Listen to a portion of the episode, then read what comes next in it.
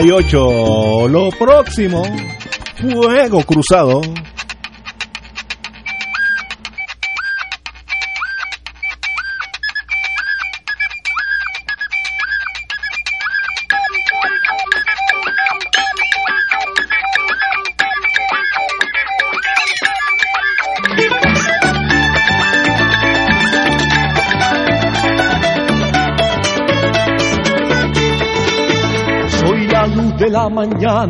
Que alumbra nuevos caminos, que va inundando los montes, los senderos campesinos.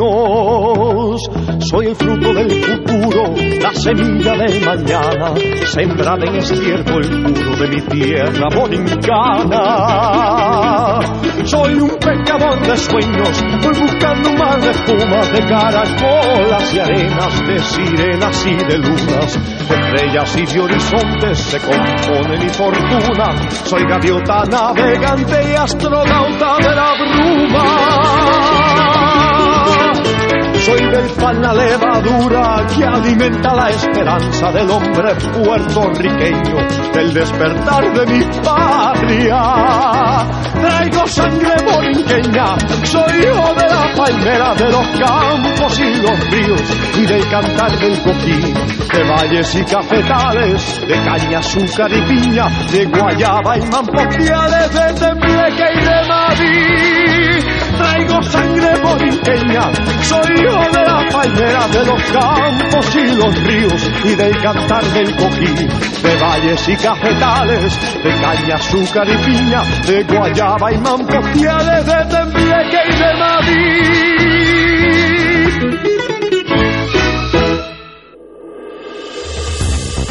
Aquí la llama se enciende cada tarde a las 5 porque escuchas Radio Paz 810 AM, WKBM San Juan y retransmite en diferido WOROFM Corozal San Juan, la Casa de Fuego Cruzado, el programa de más credibilidad en la radio puertorriqueña. Esta emisora y sus anunciantes no se solidarizan necesariamente con las expresiones que escucharán en el siguiente programa. Son las 5 de la tarde, hora de escuchar Fuego Cruzado, el programa de más credibilidad en la radio puertorriqueña, en las voces de Ignacio Rivera y sus panelistas invitados con su discusión política dinámica e incisiva de los acontecimientos más importantes del momento. Fuego Cruzado comienza ahora. Muy buenas amigos y amigas, hoy es miércoles, día precioso aquí en todo San Juan de Puerto Rico, aquí en el Caribe, y estamos aquí Romancing the Stone. Hoy es el día de los Héctor. Héctor Luis Acevedo, exalcalde de San Juan, muy buenas Héctor. buenas tardes, muchos saludos.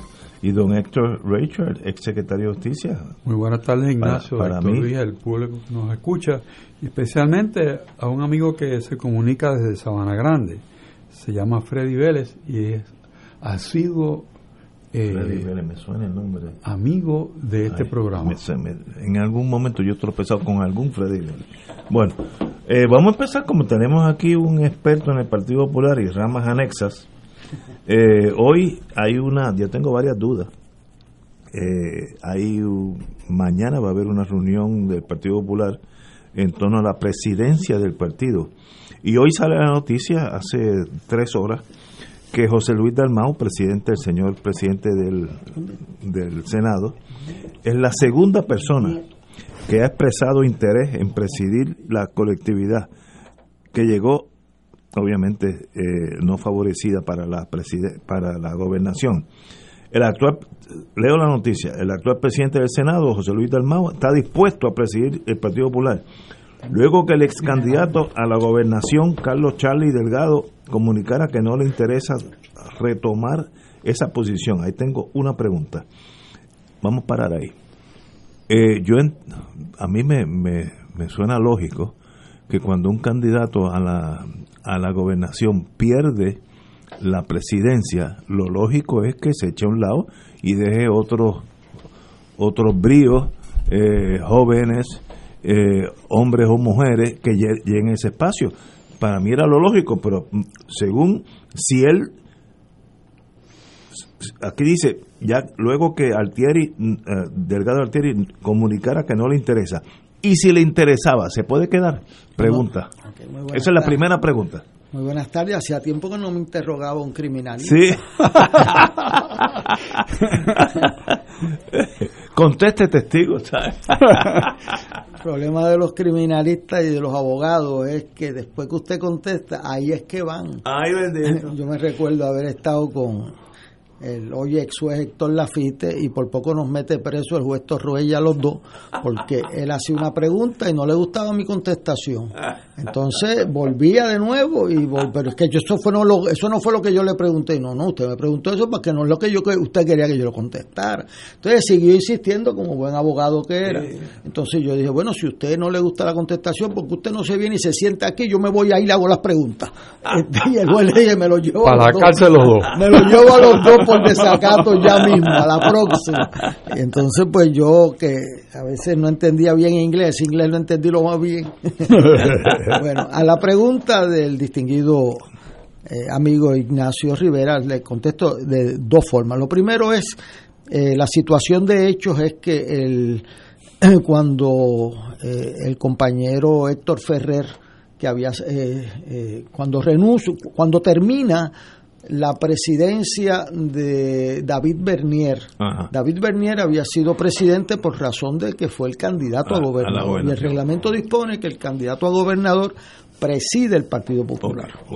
Cuando termina eso, pues se hace una elección en la que compite Aníbal Acevedo Vira y Héctor Ferrer en el municipio de Barceloneta y la gana Héctor Ferrer. Por lo tanto, cogió un término eh, eh, de presidente luego cuando Héctor se enferma, eh, tiene, ¿verdad? murió siendo presidente del Partido Popular, eh, que en paz descanse, y entonces se hace una, que queda una vacante, el reglamento del Partido Popular, y eso es importante porque hubo una confusión en el día de ayer, eh, en parte por la comunicación que hubo, que, inducía a diferentes interpretaciones, pues hubo una elección, solamente hubo un candidato que fue Yossi eh, eh, Torres, Aníbal José Torres de Orocovis, Puerto Rico.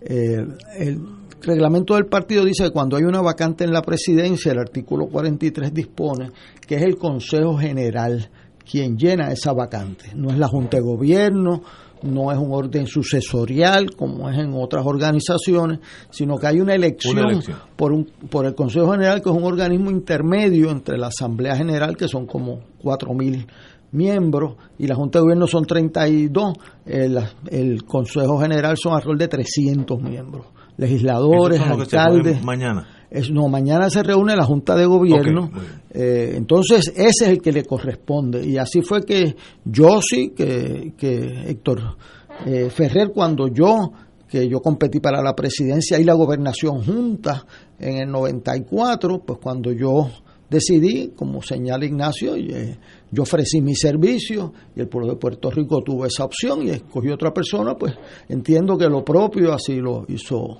casi todo el mundo o todo el mundo que ha perdido, pues eh, concluye eh, su mandato, entrega su antorcha y la recoge otra persona en las organizaciones. Así que el presidente del Partido Popular en este momento era Josi Torres, porque ahora, ahora hasta porque el, compañero eh, que compite para Charlie Delgado para la gobernación es presidente por el tiempo en que es candidato. Cuando concluye el escrutinio general, concluye el 31, hay cesa y revierte donde Josi eh, Torres la presidencia, él declina seguir en la presidencia luego que pasó lo que pasó, ¿verdad? Que fue certificado por el partido como candidato y al otro día se le había olvidado a alguien, que eso para mí es inexplicable al día de hoy, entrar los resultados del municipio de Aguada, donde acumulaba la candidata del PNP, al entrar esos, esos resultados tardíamente para mí eso es inexplicable, pues entonces pierde por 1962 votos, después de haber dado las gracias a todo el mundo, cosa que es una situación muy, muy eh, lamentable. Bueno, así que a las cosas, pues entonces el primer vicepresidente queda como presidente interino en tanto se convoca al Consejo General. Que yo Y él, no, el presidente interino, el primer vicepresidente era Charlie Delgado también. Ah, Por lo tanto, él queda como presidente interino en virtud de que es primer vicepresidente. En lo tanto, convoca el, el Consejo General. Se tardaron eh, un mes, ¿verdad?, en, proceder con eso, pero finalmente él, eh, a mi entender, de manera correcta, eh, habla de convocar la Junta que no se reúne desde la segunda semana de noviembre. En medio de toda esta situación y entonces la va a convocar, la convocó para mañana a las 5 de la tarde. Así que corresponde a la Junta de Gobierno fijar la fecha de apertura de las candidaturas para la presidencia y la fecha del Consejo General si hay más de un candidato. ¿Quiénes componen la Junta de Gobierno en términos generales? La Junta de Gobierno la compone, el, en este caso, el presidente de la Cámara, presidente del Senado, presidente de la Asociación de Alcaldes, ocho personas elegidas eh, por los distritos eh, diferentes, ¿verdad? Rosana López por San Juan, eh, por el distrito de Bayamón, por el distrito de Carolina, el alcalde de Carolina, Joe Román por el, por el distrito de Humacao, Tony Faz por el distrito de Mayagüez, el alcalde de Dorado, Carlos López por el distrito de Arecibo, más entonces unos delegados por acumulación, los empleados públicos populares, los expresidentes, son 32 personas. ¿Y esos determinan qué mañana? La fecha, a mi entender, la fecha como corresponde en el reglamento para celebrar el Consejo General y la fecha en que se abren y se cierran las candidaturas. Eso es lo que hemos hecho en todas las ocasiones anteriores, porque por ejemplo se abren las candidaturas, si hay un solo candidato, pues como yo sí quedó electo. Si hay más de uno, como ya pues se ve que va a haber más de uno, pues entonces se cierran las candidaturas con esos dos o tres que pueden aparecer otros candidatos y entonces se celebra un consejo general eh, a final de este mes o a principios del otro o, eh, en la fecha en que se seleccione. Y hay un consejo general de 300 personas, todos los legisladores, todos los alcaldes, todos los ex legisladores, todos los presidentes de comités municipales y de precintos, que son alrededor de 70. El Partido Popular son 110 precintos, ganó 40 eh, y entonces pues quedan 70, o sea que hay alrededor de, de 300 personas. Los exalcaldes como ustedes. Los exalcaldes, los expresidentes también y los exlegisladores. Así que es un cuerpo intermedio, alrededor de 300 personas, todos los presidentes eh, de distrito de damas y jóvenes eh, están ahí, así que es un cónclave importante, muy representativo normalmente de la base del partido y es importante, como diría Trias Monge, extremar el celo en que los procesos sean transparentes, uniformes, de manera que no haya una sola querella procesal, porque el que sabe de las candidaturas eh, eh, sabe lo delicado que eso se torna a veces desde el lugar del sitio que se escoge, ¿verdad? De las garantías de participación. Eh, hasta ahora hay dos excelentes candidatos. La, alcaldesa de Morovi. La alcaldesa de Morovi, que fue una de las grandes luchadoras contra la ley electoral, una alcaldesa extraordinaria, eh, extraordinaria, y el presidente del Senado que logró en medio de toda esta situación ir distrito por distrito y ganar eh, cuatro distritos y dos medios distritos para tener la mayoría del Senado, porque el Partido Popular eso es importante aprovechar esta ocasión. En Puerto Rico hay dos sistemas electorales vigentes. Uno, el de distrito, que es el que se llama winner takes all en derecho electoral, eh, que el que gana por más votos que, la, que su contrario, que el segundo, sale electo a cargo de todo el distrito. Puerto Rico hay 16 escaños para el Senado por distrito y 11 por acumulación. Eh, el Partido Popular ganó 10 escaños por distrito y dos por acumulación. Esta es la vez que yo recuerde donde hay tantos partidos representados en Puerto Rico. Pero fíjese que la representación es por representación proporcional, que es los de acumulación. En los de distrito solamente es populares y PNP.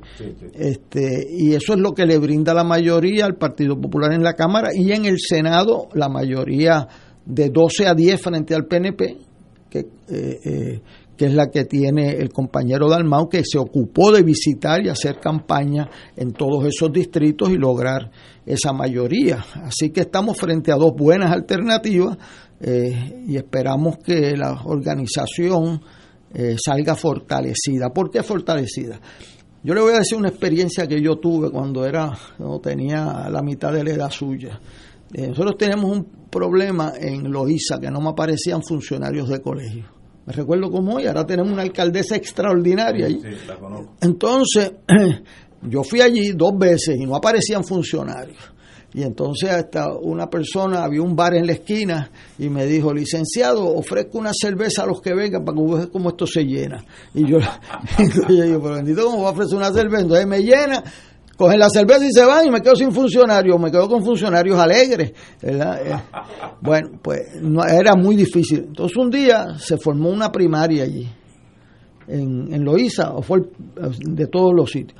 Oiga, aparecieron 220 funcionarios de colegio para la primaria. Ah, y yo aprendí una lección, que a veces cuando uno pierde, eh, el contar votos y incorporar participación de las personas prende una mecha que a veces está apagada. Así que esta situación que es muy difícil, el Partido Popular por primera vez en su historia saca 32% y es una situación más difícil si uno analiza los datos. Y los datos revelan que gran parte de la población castigó a los candidatos de los partidos principales por tener experiencia. Es la primera vez donde tener experiencia era un negativo. Y porque, el, por ejemplo, yo lo veo en mis estudiantes, entendían que la experiencia era mala y es mejor no tener experiencia, tener una mala experiencia. Y entonces castigaban la gente como experiencia. Miren los resultados de San Juan.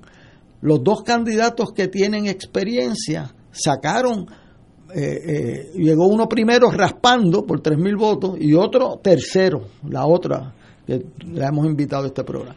Una persona que no tenía experiencia sacó 40 mil votos y por poco es alcalde de San Juan. Sí, estuvo ahí. Eh, entonces, o sea, que, que la experiencia fue castigada por el electorado porque está cansado, porque entienden que son los mismos, lo que fuese justo o injusto, porque yo creo que ha sido en algunos casos muy injusto, pero eso es otro problema. Esa es la visión del electorado. También pasó algo extraordinario, contrario a toda la teoría política. Entre más tiempo pasaba, menos votos conservaban los partidos grandes. Eso es una reflexión profunda. Explícate que no pues mira, eh, en todas las encuestas, tanto el PNP como el Partido Popular sacaban 39 y 36%. Ah, antes de las elecciones. Antes de las elecciones. Y entre más tiempo pasaba, normalmente la teoría política se llama el, voto útil, pues se concentra en los que más posibilidades tienen. Esa es la ley Duverger del francés.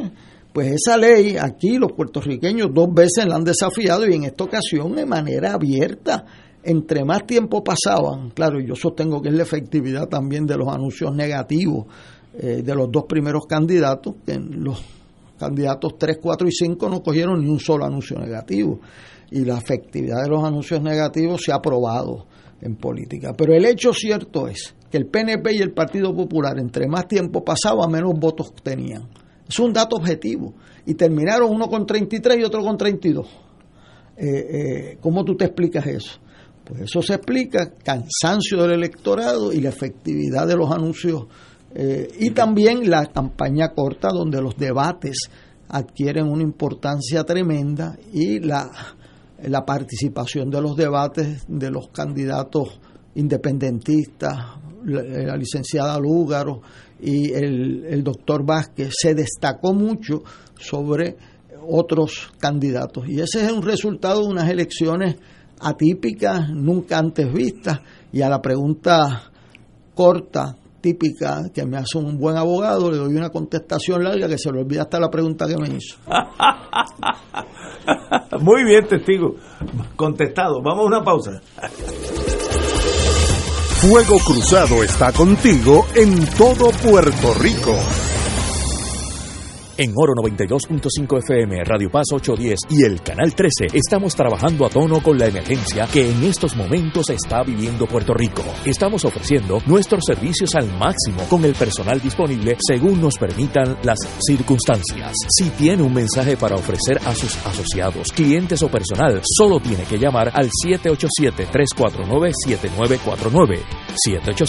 787-552-0825 y nuestros empleados le al personal de ventas para atender su necesidad. A nuestros clientes estén en comunicación con su ejecutivo o ejecutiva de ventas que continúan ofreciendo sus servicios como de costumbre. Recuerden los teléfonos 787-349-7949 y 787-552-0825.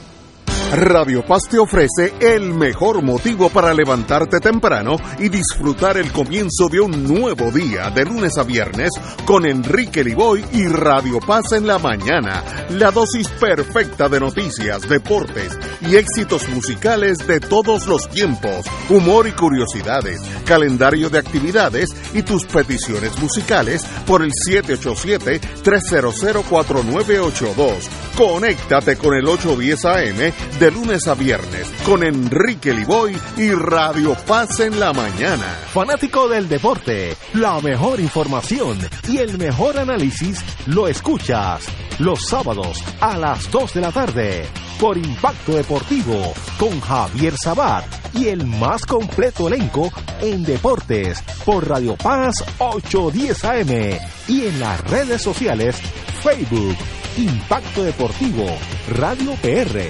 Twitter e Instagram. Impacto underscore Deport. Juntos, impactando el deporte nacional. Todos los jueves Radio Paz y la Administración del Seguro Social te ofrecen un espacio informativo para orientarte y aclarar tus dudas sobre los derechos, requisitos y obligaciones para poder disfrutar de sus beneficios. Plantea tus preguntas por el 787-300-4982 y conoce antes que nadie los detalles concernientes a cambios y nuevas regulaciones, escuchando todo sobre Seguro Social con Víctor Rodríguez los jueves de 2 a 3 de la tarde por Radio Paz 810.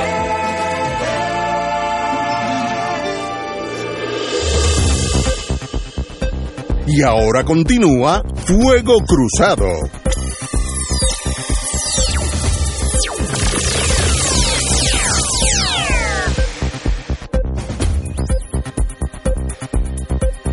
Regresamos amigos y amigas Fuego Cruzado. Bueno, le voy a preguntar a don Héctor Rachel que está cruzando las trincheras de partido. Eh, ¿Cuál es su opinión sobre este desenvolvimiento donde aparentemente va a haber dos candidatos, la señora alcaldesa de Morovis, si no me equivoco, y el señor presidente del Senado? ¿Con qué fines?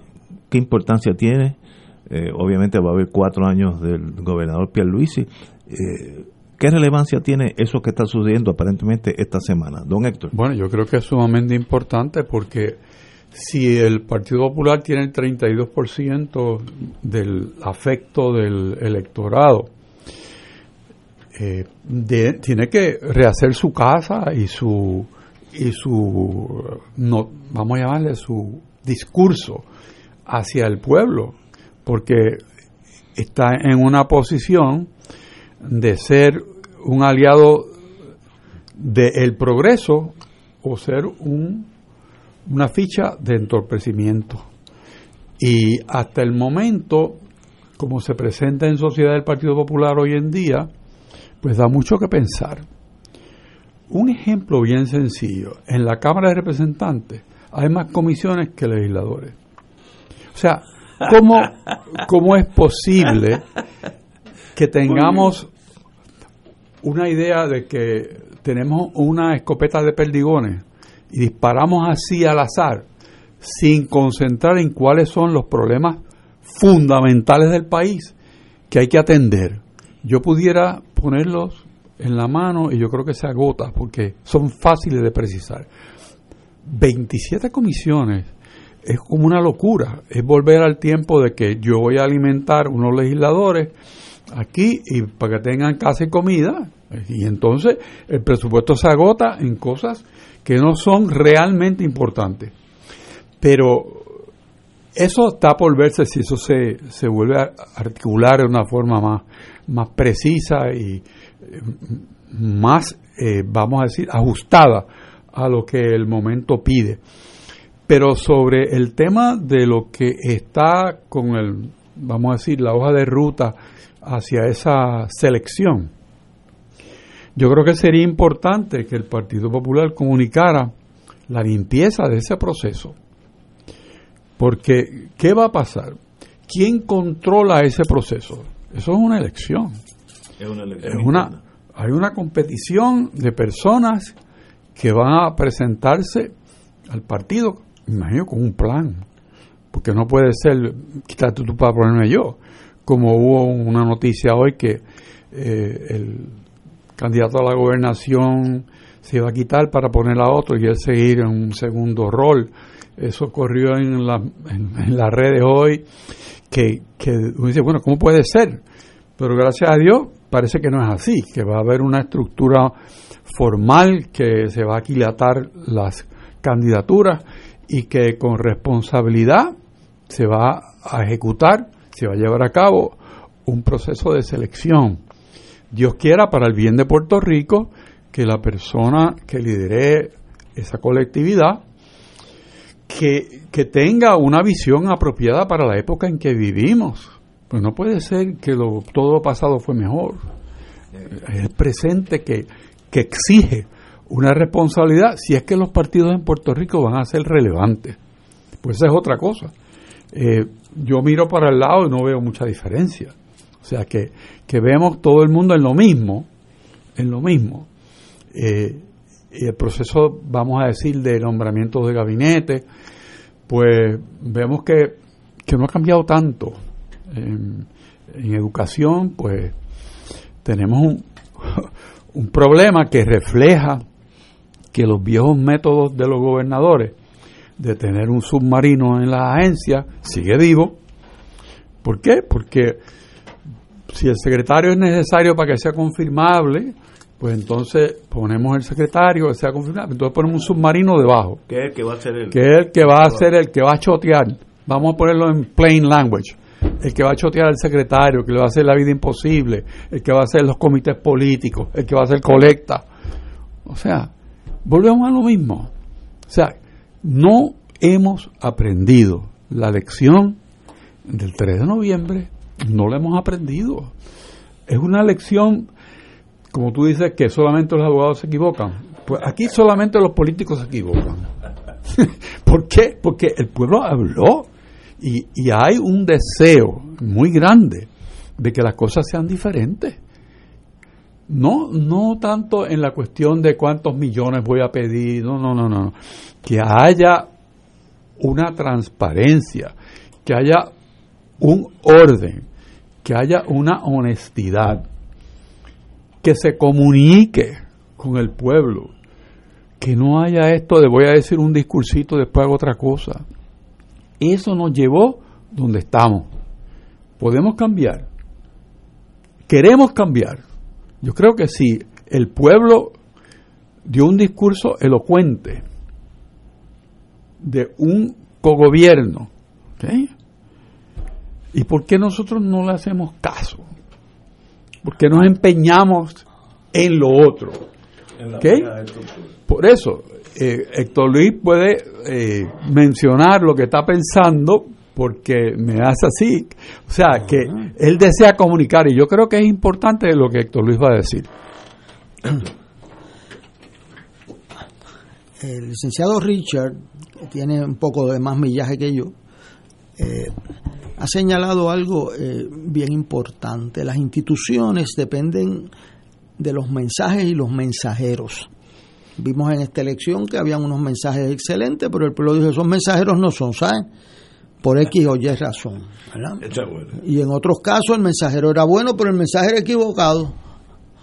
Y, y el pueblo estaba en esta elección en alzada, porque el pueblo se equivocó y tuvo que salir a las calles a revocar su propio mandato.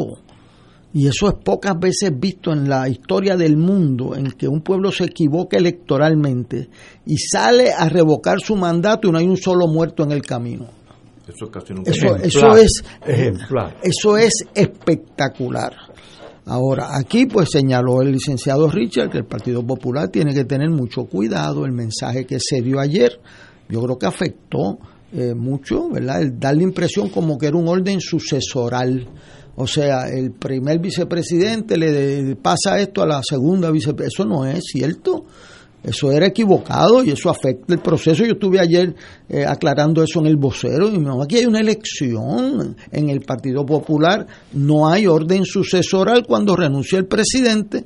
Hay una, el orden se lleva en elección y no se mencionó ayer el Consejo General y yo tuve que hacerlo. Eso pues hay que enderezar ese camino lo antes posible porque eso afecta a los candidatos también. Si alguien cree que dando un golpe de prensa eh, así, pues dio el paso al frente, yo me acostumbré cuando yo tenía muy poca edad que yo corría en la high de la universidad, yo no me recordaba que nadie que saliera en la, en la carrera de 1500 metros de los que salían adelante llegaban primero. Yo no me recuerdo eso haberlo visto en mi vida. Había un tipo que salía bien al frente los primeros 800 metros, la gente lo aplaudía y ahí se quedaba en, el, en un almendro que, había en la Yupi, cerca, cerca de allí del, del centro de la facultad de entonces. Entonces cuando tú te cansabas, tú te ibas por ahí para que no te abuchearan en la meta, en los 200 metros. Entonces salían adelante, cogían el aplauso en las primeras dos vueltas y seguían por el almendro para abajo. Pues no, aquí no es así, tú tienes que correr la, distancia y las instituciones corren distancia. Yo creo eh, que el Partido Popular eh, necesita ser un partido de oposición constructiva y combativa. ¿Qué es eso de constructiva? Una oposición constructiva responde un plan. ¿Cuáles son las prioridades? Pues mire, la prioridad puede ser usar esos millones para bajar el costo de electricidad a las industrias y la gente en Puerto Rico con electricidad renovable, eh, el repartir eh, las vacunas de una manera racional, porque si tú metes 600 mil personas en fila, sabes que va a haber problema, pues tú lo distribuyes en edad, en vez de a todo el mundo de cantazo, pues eso es eh, ordenar. ¿Cómo, ¿Qué es eso de combatividad? Pues mire, el caso que trajo el licenciado Richard, ¿cómo es posible que en el Departamento de Educación, que es el departamento del mayor asignación, bloque presupuestario de nuestro gobierno y menos rendimiento en toda la historia de la educación del mundo y del país. Se le han duplicado los recursos en 20 o 30 años y los resultados siguen iguales con la mitad de los estudiantes. Pues tú y tienes... sin tomar clases. Y entonces el secretario anterior le daba el diploma de graduación sin coger clases y después llegan a mi salón con una desventaja profunda los de escuela pública frente a los de la privada. O sea que depende del sitio donde tú naciste. Y eso a mí me ofende y me ofende con mucha pasión porque yo vengo de la escuela pública, que es una escuela de excelencia y aquí hay miles de maestros que se matan por estudiantes y los incentivos están en contra de la productividad de esos maestros. Eso es una vergüenza decirlo. Entonces vienen y nombran se sabe del nombramiento de una persona por fuentes que no son la secretaria, esa es la historia de ese nombramiento. Y está documentado hoy en el Nuevo Día que la persona se sentó en reuniones siendo comisionado del PNP. Ya él sabía que iba a estar ahí. Y, y entonces la información que hay es que ese es un nombramiento que ya ni lo conocía, de impuestos. Entonces, el Partido Popular, ¿cuál es combatividad? Hoy salió la presidenta de la Comisión de Educación, pero combatividad, eso lo llevó la prensa por dos semanas. Era decir, mañana usted tiene vista pública aquí para que justifique cómo usted va a despolitizar ese departamento con un subsecretario nombrado de esta manera. Y si no, no tiene los votos, ¿sabe? Y le da el mensaje, que cuál es el mensaje que recibe entonces el gobernador. Ah, yo puedo nombrar PNP, claro que vas a nombrar PNP, pero no a todos PNP. Yo puedo nombrar a Larry Silhammer, que es una persona que tiene una honorabilidad, y sé yo, y va a coger, yo proveo casi unanimidad en el Senado. Ah, muy bien. Y el secretario de Justicia, pues muy bien. Ahora, si esta señora viene con esta agenda de politizar un departamento súper politizado, pues entonces esta no va a recibir el Senado. Entonces, ¿qué va a hacer? ¿Cuál es la dinámica de la política? Pues la dinámica es que cuando eso se discute, y entonces se colgó la secretaria de Educación, está colgada. Entonces, pues, ¿qué va a hacer Pierluisi? Y decir, bueno, ¿para qué le ayudó en la campaña? Bueno, pues buscarle otra cosa a mi hijo, pero en educación no es.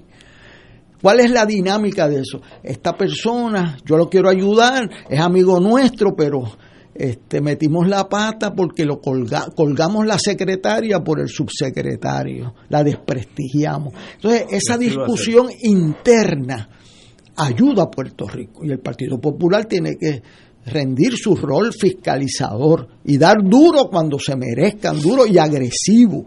No puede estar esperando que todo el mundo hable para llegar al final de la fila. Entonces, pues tiene que desarrollar una agenda constructiva. En la Constitución de Puerto Rico es el único sitio del mundo que se garantiza la participación de las minorías. Una tercera parte, artículo 3, sección 7, obra de Luis Negrón López. ¿Ah? Participación de las minorías. ¿Por qué? Porque se entendía que la minoría era parte de construir una democracia y que había que prepararlos también para ser mayoría responsable. Así que esta oportunidad hay que merecerla. O sea, al Partido Popular con 32% por la, por la redistribución electoral le cae la mayoría en la Cámara y el Senado. Pero eso hay que merecerlo, porque ahora está bien clarito que la gente no están bajo la teoría del cansancio entre los dos grandes. Oh, eso pasó a la historia y eso eh, tiene consecuencias. Así que esta elección, tanto en el procedimiento, que hay que enderezarlo mañana y comunicarlo con, en los la calidad de los candidatos y el plan que, eh, que propongan para el país, requiere un mensaje de aceptación humilde de unos resultados aceptación humilde de unos resultados adversos al Partido Popular y reenganchar, revocar, reinterpretar ese mandato de conformidad con las agendas más nobles del país. Y las dos personas salieron electas en medio de esta debacle y son personas eh, muy buenas, las conozco los dos, personas decentes y, y pues esas personas hay que ayudarlas a cumplir una encomienda difícil porque aquí hay tres gobiernos operando, el gobierno de la Junta, el gobierno del PNP y el gobierno del Partido Popular. Y muchas veces cuando eso sucede en un país, usted sabe lo que pasa. Nosotros jugábamos voleibol, cuando Ignacio jugaba voleibol allá en, en Adjunta, que los tres se miraban y decía bola entre tres y caía al piso. Sí, es verdad. Y eso es lo que no puede pasarle a Puerto Rico. Oye, yo, yo tengo varias preguntas.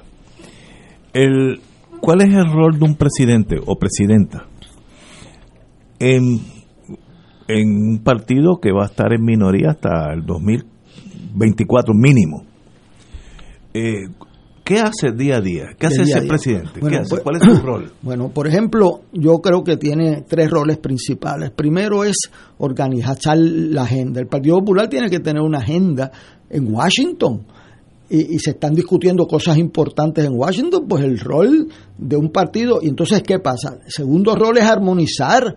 Tú no puedes tener a la Cámara haciendo una cosa y la Senado haciendo otra, los alcaldes otras y los y todo el mundo por su lado. Tiene que aunar eso en una agenda común. Y una persona de liderato para todas esas, todos esos caballos. Y hay tipos y hay tipos de liderato, ¿verdad? Hay tipos de liderato fuerte, hay tipos de liderato moderado, pero yo tengo que decir, en este caso el liderato va a tener que tener una combinación de virtudes para escuchar mucho, pero ejecutar sin miedo porque cuando uno está en esa posición de oposición, tercero tiene que organizar el partido.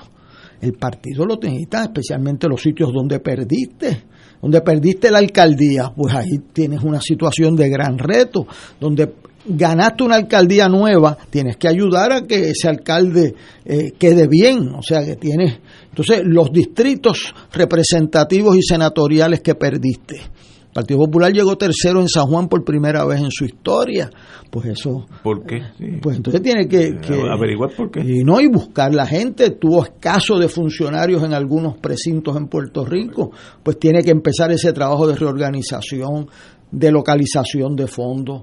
También tiene que tener una agenda legislativa y comunicarla porque entonces mira lo que pasa. Y entonces el que más habla puede comunicar la impresión de una agenda y esa agenda sea un suicidio, porque te metes en un issue que es malo, y, entonces cuando hay issues eh, eh, importantes, importante, aquí el COVID es un issue bien importante. Yo tengo amigos míos haciendo campaña de que no se vacunen. Eso es increíble, increíble, pero cierto, pues tú tienes que, que, atender eso y los legisladores tienen que decir cómo es posible que aquí, y no, no le puedes dar impunidad. Mira esto de la ley electoral, pues aquí hay que ver quién es responsable de que haya más votos que solicitudes de voto ausente o los vas a dejar escapar. O sea, pues. Para mí sigue, siendo un misterio. O sea, bueno, pero ¿cómo es eso? Entonces, pues, o sea, tiene que haber que alguien explique si es responsable. ¿Cómo es posible que tú estés ya terminado el escrutinio y aparezca aguada sin ingresar a las computadoras? ¿Cómo es eso? ¿Por arte de magia? Pues alguien tiene que responder, pues ese es el rol legislativo, averiguar la verdad. Yo tengo que decir aquí que el ejemplo del mejor rol legislativo es Hernández Agosto, es, Don Figueroa, eh, eh, que era el líder de la oposición del, del Partido Estadista en la Cámara, Leopoldo Figueroa. Léanse la oposición de ese señor, valía el peso que tenía, no era por los votos que tenía, estaba en minoría, pero comandaba la agenda legislativa por su fuerza y su preparación su preparación. Yo veo esos debates en la constituyente y veo esto. espérate, esta gente antes de coger el micrófono no era que quiero hablar, es que estoy listo para hablar. Mm. Entonces tú lo ves, y así es como se hace oposición. Al gobernador, mire, Hernández Agosto, yo lo vi cuando fui secretario de Estado, tres años, ir a todas las reuniones con Hernández Colón, igual o mejor preparado que el gobernador y llegaba el gobernador con los estudios de Hacienda y venía Hernández Agosto con los estudios de, dos economistas y, y, Moncho García Santiago allí. Allí, y entonces tú ves el poder de la preparación. Pues esos son los legisladores, no es el poder del, del puesto que ocupan. Ah, yo he visto puestos ocupados que no valen, que, que no valen el título que tienen. Es que tú haces con esos puestos. ¿Cuál es la propuesta? ¿Cuáles, tú vas a hacer unas vistas públicas? ¿Qué investigación hiciste? ¿Qué, ¿Qué persona está allí? Yo vi las vistas del Cerro Maravilla, las vi. Y eso es algo eh, decisivo en la, vida de los que las vimos. Y van preparados. Tú ves las vistas cuando hacían las comisiones de educación, venían a informar.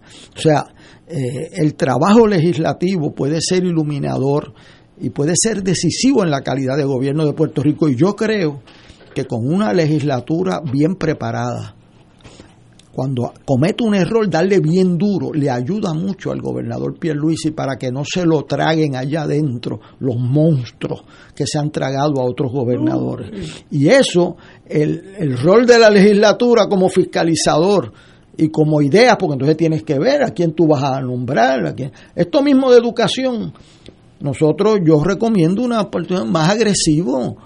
No puedes dejarle ese campo a la prensa, tiene que, para eso es la oposición. Pues mira, y vas a ver lo que va a pasar. Eh, porque si te escondes, si buscas la línea de menor resistencia, prevalecen. Si nosotros dejamos escapar a los de las elecciones, la impunidad prevalece y la impunidad se ha comido este país. Así que eso es muy importante eh, esa elección y como dijo Héctor Richard, que venga el presidente con un plan. O sea, y, entonces para nosotros evaluar y entonces que ejecute, porque aquí hay muchas veces que los planes se quedan en planes. El plan tiene que estar escrito, pero tiene que haber la voluntad y la organización de ejecución. Yo tengo unas preguntas que tal vez, este, como estamos hablando del Partido Popular, vamos a seguir aquí, tal vez eh, me alejo del tema sobre la mesa, pero para mí es importante. Yo, gracias al Señor que no aposté estas elecciones, porque no hubiera pegado una. Yo estaba totalmente desarticulado con la realidad. Yo estaba seguro, entre comillas, que el Partido Nuevo iba a perder las elecciones. Seguro. Eh, no, le, no le di mucho valor ni a Victoria Ciudadana ni a Proyecto de Dignidad. Mi error. No, no, no le cogí el pulso al pueblo debía haberlo cogido en la marcha aquella contra el gobernador. Y entonces tuvimos un gobierno donde literalmente el pueblo se revela y votan al gobernador por ineficiencia, incapacidad, todas las cosas malas. Eh, vienen unas tormentas, se manejan muy deficientemente. viene un gobierno interino de la señora señora gobernadora Wanda Vázquez, mediocre también, etcétera, etcétera. Por tanto, ganar era casi imposible. Y mi instinto no estaba incorrecto, porque el Partido Nuevo bajó a 33, bajó un montón de votos. El problema es que el Partido Popular bajó aún más. Entonces, mi pregunta es, ¿a qué tú atribuyes, me voy a hablar de cualquier de los dos partidos, es el mismo síndrome, que esos dos partidos que antes eran los que se dividían el PAI completo, hoy entre los dos sacaron 65% y hay un 35% en otras cosas. ¿Qué le pasó al Partido Popular? Que con un cuatrenio mediocre, fatulo, donde un gobernador se tiene que ir huyendo de, su pueblo, con tú eso no gana, pues algo le pasa al Partido Popular. Claro. Pues, pues tiene que pasar algo. Era para haber dado una pela. Se te olvidó que un partido derrota a la gobernadora en unas primarias. Ah, sí, sí. Uh, se te olvidó primera vez. Uh, por primera vez un gobernador. Bueno, en el caso de en unas primarias, en el caso de Roberto Sánchez, en una asamblea, ¿verdad? Pero, pero, pero yo vi el listado de los delegados y eso fue mucho a poquito. Este, es la, el otro precedente. Qué, pasó? Que el PNP hizo todo lo posible por perder y el Partido Popular no hizo todo lo posible por ganar. Yo, yo pienso, Ignacio, que el Partido Popular, mirando su discurso de elección, se olvidó de su base, se olvidó de su gente y, y vino con un discurso que estaba pescando en el río que no tiene peces. Y entonces enajenó, enajenó sus aliados usuales y naturales. Y por lo tanto se, se le fue mucho de lo que podía haber sido los votos que necesitaba, porque la, la ventaja fue exigua. El, el, otro, el otro punto que yo creo que es importante es que no podemos realmente decir que el Partido Popular es un partido de minoría. Porque ¿cómo tú defines ser minoría? ¿Que tienes menos votos? ¿Que tienes menos poder? ¿Que tienes la gobernación pero no tienes las cámaras? O sea, eso es realmente minoría. O sea, ¿cómo tú defines? Yo creo que tienes que mirarlo desde el punto de vista de eficacia. ¿Cómo puede ese partido erguirse sobre la situación que tiene y presentarse en sociedad con un plan y un discurso que haga sentido al momento que estamos viviendo? En la legislatura tiene un bate de aluminio para dar en los dientes al Ejecutivo o sea, el Senado tiene un poder extraordinario, no solamente el de nombramiento, sino de interpelación. Y yo vi ese poder bien utilizado y, y estuve en posición de defenderme de ese poder cuando estaba Hernández Agosto en la presidencia del Senado y yo de secretario de Justicia. Claro, que si tú respondes con una preparación tan o mejor que la que tiene la persona con interactuando, pues seres racionales van a entender lo que es la verdad y la verdad es una, no son dos. O sea que, que si hay buena fe y hay racionalidad, la labor es espectacular que se puede hacer. Pero, pero, pero mira, y estamos hablando. Ayudan. Y, yo me recuerdo eso. Cuando era esa situación, los legisladores del Partido Popular ayudaban miembros del gabinete que entendían que eran gente decente. Correcto. Para penalizar a los malos, eso tiene sus dinámicas, no, o sea. Y por ejemplo, haciendo memoria de lo que yo viví, viví una presidencia de Ángel Viera Martínez, ah, y después de Severo Colbert. Pero la institucionalidad era estaba en función.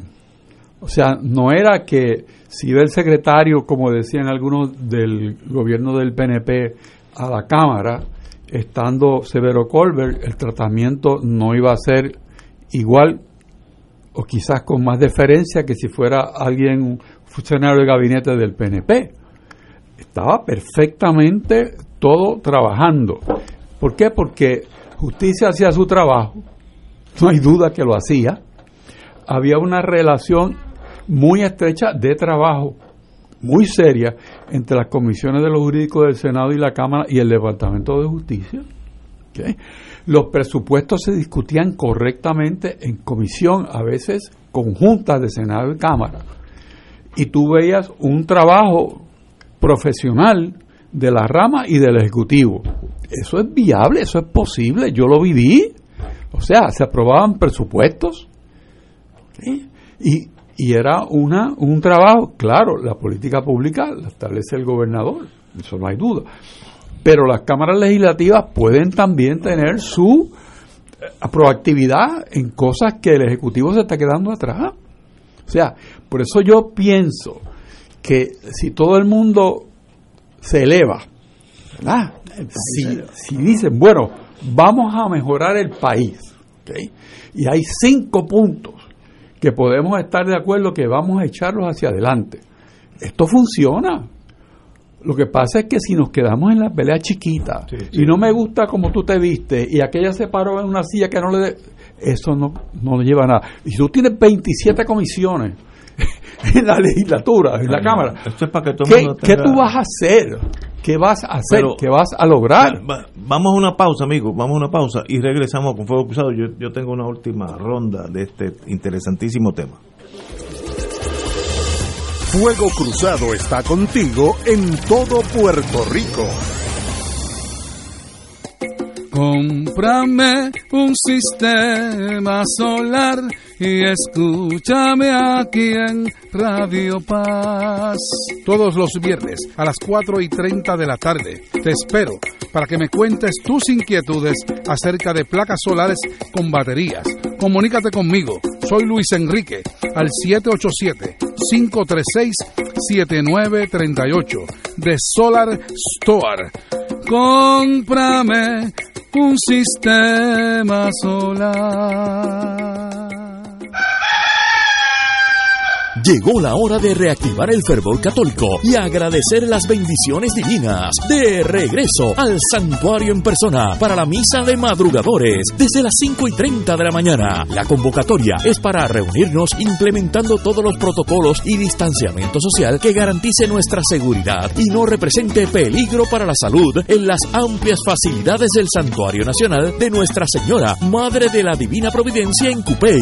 Nos congregaremos con las debidas precauciones el sábado 6 de febrero a las 5 y 30 de la mañana. Misa de madrugadores de regreso al santuario. Para detalles accede a nuestra página en Facebook o llama al 787-646-9448. Transmisión radial por Radio Paz 810 AM y Radio Paz 810.com. Oro 92.5 FM. Radio Oro FM.com. Un club rotario es casa de jóvenes y adultos de hombres y mujeres que comparten y viven los deseos de servir a los demás en un ambiente socialmente sano y productivo. Mensaje del Club Rotario de Río Piedras. Y ahora continúa Fuego Cruzado.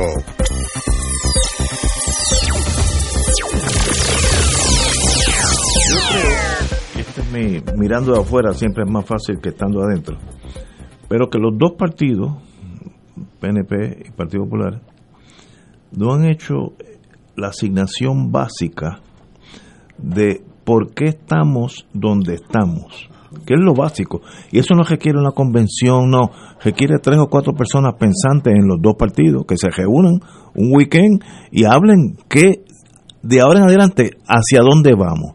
Ninguno de los dos ha hecho ese, esa asignatura. El caso en torno al PNP, que me siento más cómodo criticándolo, es en este issue de esta señora Elba Aponte Santos para Secretaría de Educación, se denota el old politics, meter allí un torpedo del partido que no sabe absoluta, tal vez puede ser un genio en educación, pero no tiene credenciales, tiene un récord pantanoso, vamos a ponerlo así, como empleado público, etcétera. Y los old politics lo manejan in the same old way. Eh, y entonces, pues, el gobernador creo que comete un error diciendo, no, no, ese es el hombre para allí, etcétera, etcétera, el partido, no. Mire, lo que, lo que sacó el 33% del Partido Nuevo es un síntoma que usted tiene que hacer algo, nueva esperanza, porque el, el 35% de todos los votantes votaron por otras opciones, porque obviamente se cansaron del establishment de los dos partidos y están buscando otra opción. Pues tú tienes que ofrecerle en los partidos uh, oldies estas nuevas opciones y no es poniendo tarugos PNP en este caso, pero si fuera el Partido Popular ponían el mismo tarugo pero vestido de colorado en educación para manejar unos contratitos que ya vienen por ahí. Eso es lo que nos llevó al 33% y no veo no veo terapia. Y la próxima va a sacar 23 y el Partido Popular 22. Tú sabes, una cosa, una locura. No están oyendo al pueblo y eso es un mal síntoma si tú no oyes al pueblo, un día el pueblo llega allí como en Francia, coge a los nobles y le corta el cuello. Eh, aquí sería electoralmente lo mismo, se hace lo mismo. No, pero estamos así, casi, casi. la toma de la Bastilla. En la historia que el gobernador de Puerto Rico saca con ese por ciento y hay una base comparativa la estadidad sacó 52 y él sacó 33. ¿Qué fue ese 19? Eso no se lo llevaron las máquinas de votación. ¿Qué es lo que yo digo? Mire, yo le estaba diciendo a Richard, el gobernador Pierluisi eh, empezó muy bien nombrando a, al secretario de Estado, secretario de Justicia, lo hemos felicitado por eso. Y, y ahora viene, y, eh, y yo adjudico eso aparte de creer de que estaban dormidos otras personas, porque como no estamos organizados, no se reunió la Junta de Gobierno, lo que fuera, ¿cómo es posible que al gobernador se le ocurra decir que le va a quitar los dineros que le sobran del COVID y pasárselo a los cabilderos del Estado? No, no, no. Eso son palabras de él, no, no son mías. Yo, si hubiese estado allí, eso de cabildero es malo, aunque sea eh, gente buena. O sea, ¿cómo tú le vas a quitar dinero a la crisis de muerte que llevamos casi 2.000 muertos en Puerto Rico, que no hay suficientes vacunas para, pues casa esa pelea a la oposición, porque eso tiene un efecto de inhibición. Esta pelea de la secretaria de Educación casa esa pelea, ¿por qué? Porque esa es una pelea que ayuda a la calidad del gobierno. ¿Por qué? Porque entonces le van a decir allá, ah, bueno, nos ayudó en la campaña, pues déjalo de comisionado electoral, nombrarlo el secretario del PNP, qué sé yo, pero ¿cómo lo vas a meter en instrucción pública, en educación? que tenemos un issue de despolitización y entonces vas a meter a una persona totalmente identificada en el país a eso. Ah, no, que es amigo de la campaña. Bueno, pues que dirija la campaña, pero entonces casa esa pelea a la oposición. Si dejan eso al aire libre, va a venir otro, otros personajes, porque ahora tienes otros personajes ahí, y van a decir, bueno, eso es un issue bueno, porque el país entiende que votó en contra de eso. Y entonces, si ustedes no aceptan esa encomienda, pues se la damos a otros. A otros partidos. Y, y, y, se atrevió la gente, no funcionó el voto útil aquí. Eso es una revolución electoral lo que ha pasado en este país el no entender los alcances de eso y volver a operar, que si cuántas comisiones, cuál es el presupuesto de las comisiones, ese debate eh, eh, es destructivo, es destructivo. El país está cansado en eso. Eh, tú tienes que ser cuidadoso en no cazar todas las peleas, pero aquí hay dos peleas que las invitó el gobernador ¿Quién invitó ese nombramiento del subsecretario que estando de comisionado electoral del PNP ya estaba sentado en reuniones de educación y la secretaria aparentemente ni lo sabía, porque eso vino, eso no vino en Federal Express, eso vino de otra naturaleza. Pues entonces, ese es el rol de la oposición y cuando hacen cosas buenas, nombran a Silhammer, pues entonces tú te te, te, vuelcas en felicitaciones por las cosas buenas para que tengas credibilidad de decir, ah, bueno, en Estado, excelente, en justicia, excelente. Digo, en justicia que se cuide de los personas que han minado ese departamento. Y están por allí. Que están por allí, que hacen maldades. Hay que usar un vacuum cleaner. Sí, no, no, no, y una persona buena a veces pues tiene que rodearse de personas bien, bien activas. Pero entonces tú concentras, felicitas en lo bueno, ¿verdad? Y criticas en lo malo. Y criticas con credibilidad, con fuerza. ¿Y qué pasa? Yo he estado allí dentro, yo he estado de secretario de Estado, Yo he estado de alcalde de San Juan. Entonces, la dinámica de la oposición, si es selectiva, es muy efectiva. Si se opone a todo, dice, se van a oponer como quiera, así que no vale la pena hacerle concesiones. Ahora, si es selectiva, allí se para. Bueno, si el Hammer dice, a mí me trataron muy bien. Ah, los legisladores son unos bandidos. Bueno, a mí me trataron muy bien. Héctor Richard decía, bueno, yo no sé cómo tratan a otros, a mí me tratan bien, me vienen a... Ah, cuando yo fui alcalde de San Juan, el presidente del Senado, Roberto Resach Benítez, yo fui a testificar. Y me dijo, no, no, usted viene a mi oficina y entró conmigo. Y me presentó a la comisión. Y aquí está Norman Maldonado, cualquier duda, alcalde. Y si tiene duda después de esta vista, va a mi oficina. Y solo llenos los legisladores del PNP. ¿eh?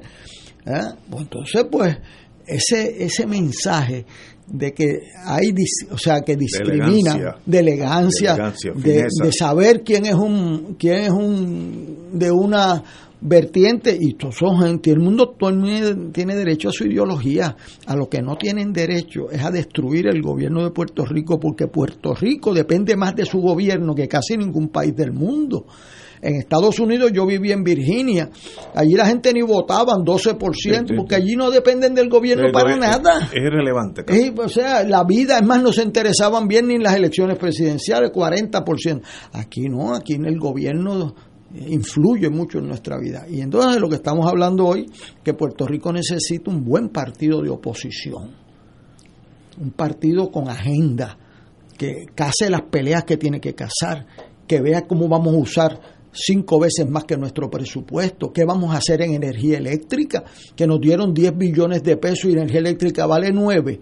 Si perdemos esa oportunidad, no, no tenemos perdón de Dios, porque esta es la oportunidad nuestra. Tenemos los chavos por primera vez en el banco y no los podemos usar. Así que un buen partido de oposición se reuniría con la Junta Fiscal, eh, iría a Washington, eh, tiene una agenda para Washington, tiene vistas públicas para felicitar a la gente buena que hay en el gobierno y tiene vistas públicas también, investigaciones para castigar y no dejar con impunidad a los bandidos. Eso Puerto Rico necesita un partido de oposición. Es más, el que más lo necesita, ¿usted sabe quién es? El gobernador. El gobernador. Porque entonces le da el balance político interno para hacer buen gobierno porque dicen, bueno, si me meto en esa esquina me van a matar esta gente, los populares y el otro partido y el otro, este, no puedo hacer esto. Entonces, las furias internas tiene con qué confrontarlas, pero eso es lo que se está jugando aquí. Lo que se está jugando aquí es la calidad de vida del puertorriqueño y la calidad de su gobierno. Tenemos que ir a una pausa, son exactamente las seis de la tarde. Vamos a una pausa. Fuego Cruzado está contigo en todo Puerto Rico. Aquí la llama se enciende cada tarde a las 5 porque escuchas Radio Paz 810 AM, WKBM San Juan y retransmite en diferido WOROFM Corozal San Juan, la Casa de Fuego Cruzado, el programa de más credibilidad en la radio puertorriqueña.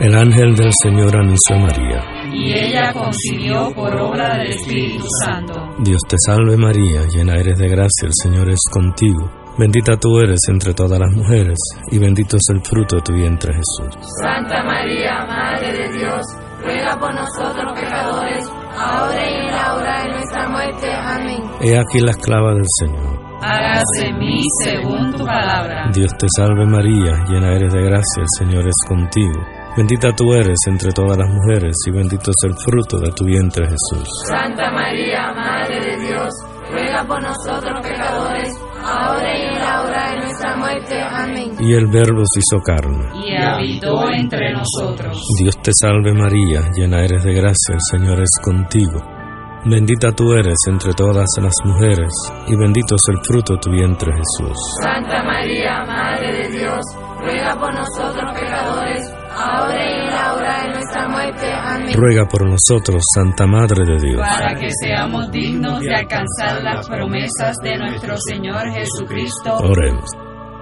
Derrama, Señor, tu gracia sobre nosotros, que por el anuncio del ángel hemos conocido la encarnación de tu Hijo para que lleguemos por su pasión y su cruz a la gloria de la resurrección, por Jesucristo nuestro Señor. Amén. Gloria al Padre, al Hijo y al Espíritu Santo. Como era un principio, siempre, de los siglos. Amén.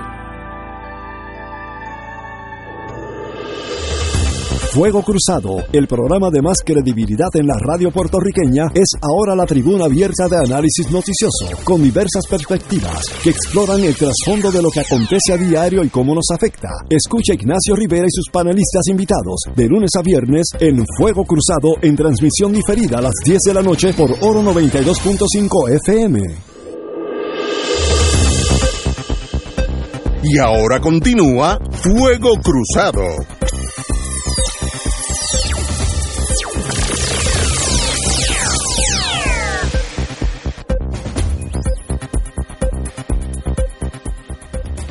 Amigos, amigos, compañeros, usted tiene la palabra. Para dar unas palabras de pésame a la familia de Reinaldo Poto Paniagua, eh, senador del PNP, secretario de Estado bajo don Carlos Romero Barceló. Yo tuve la oportunidad de conocer al licenciado Paniagua, quien murió esta semana eh, en casa de su hija. Eh, era el, el dueño de la franquicia de Santurce. Y cuando yo fui candidato a alcalde de San Juan, Santurce se fue a Bayamón a jugar. Y yo una vez me reuní con el licenciado ahí en la avenida Roosevelt y yo le dije, bueno, yo me gustaría que volviera ese equipo si yo gano la alcaldía. Y me dice, bueno, acá no me quieren, pero si tú ganas y me lo pides, yo la traigo para acá. Y eh, yo quiero decir que el día que hubo un incidente en el Supremo, que no salí muy bien yo, al otro día era la inauguración del regreso de Santurce. Y por la tarde llegó una llamada de Potopaniagua a mi oficina todo el mundo entendía, empezando con esta persona, yo, que venía a decir, mire, eso de mañana, traer en medio de este pleito, yo no me quiero meter. Y mi llamada era de Poto Panio a preguntarme cuántas cajas de bolas yo quería regalar el día siguiente.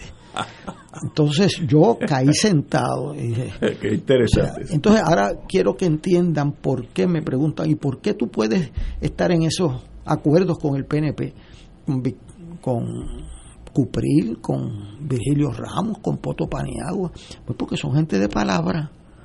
Pues él cumplió su palabra y trajo los cangrejeros. Eh, eh, y repartiste las bolas. Y repartiste, ay, pues muchachos, si tú no sabes, son la, alegría más grande. Yo que estaba golpeado con un caso que no ganó un incidente en el caso de San Juan. Y entonces al otro día estoy con Poto Paniagua trayendo los santuarios. Eso es una.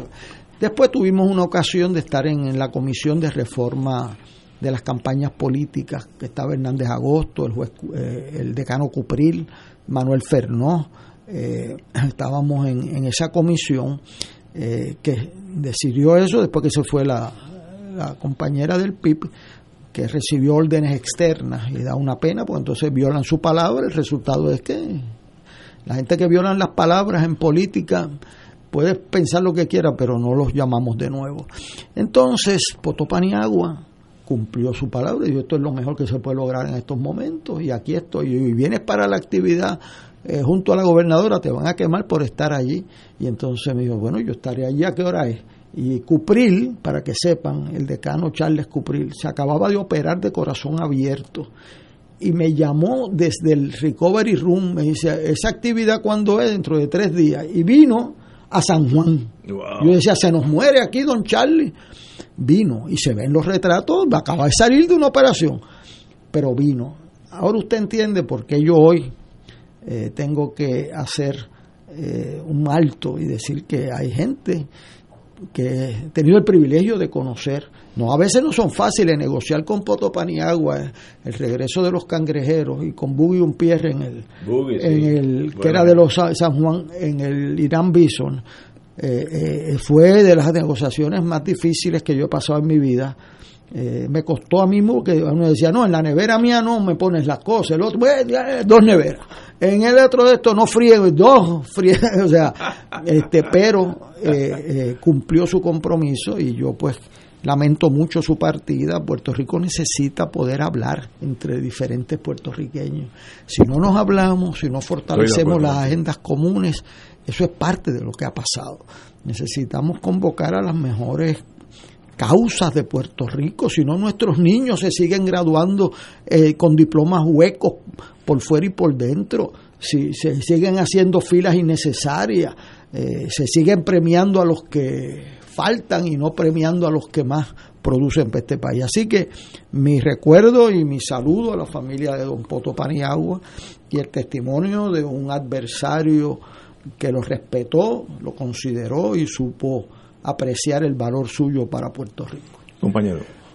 Yo me siento muy contento de las palabras de Héctor Luis porque viene de un adversario político que reconoce que hay valor en lo que es la palabra, que el buen actuar, la buena fe.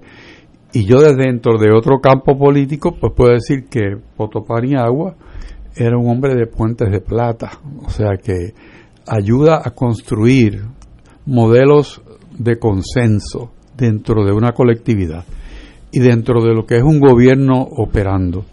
Así que es un grato recuerdo el haber podido interactuar con él, eh, compartir con él como amigo y los servicios que le prestó a este país no, no quedan sin reconocimiento. Aquellos que le conocimos, que elaboramos junto a él, tenemos la mejor opinión de él como ser humano, como profesional, como abogado, y nos unimos al, al duelo de la familia de Poto. Me uno a las palabras de los compañeros, así que en paz descanse el amigo Poto Paniagua. Tengo una noticia que es tan desconcertante que eh, leyéndola, es, aunque uno la lee y sabe que esto es un reporte oficial, se hace difícil pensar que es verdad. La Autoridad de Energía, de, Energía Eléctrica, estoy traduciendo del inglés, tomó el último lugar en un estudio que, que hizo JD Power, que eh, estudió las 144 productoras de electricidad en seis ah, criterios eh, que produce, que incluye la, calidad del poder, reliability, que es la dependibilidad, el precio, el cuido a, su, a sus clientes y la comunicación con sus clientes. PREPA was, eh, fue 50% por debajo de la última. Mira lo que estoy diciendo.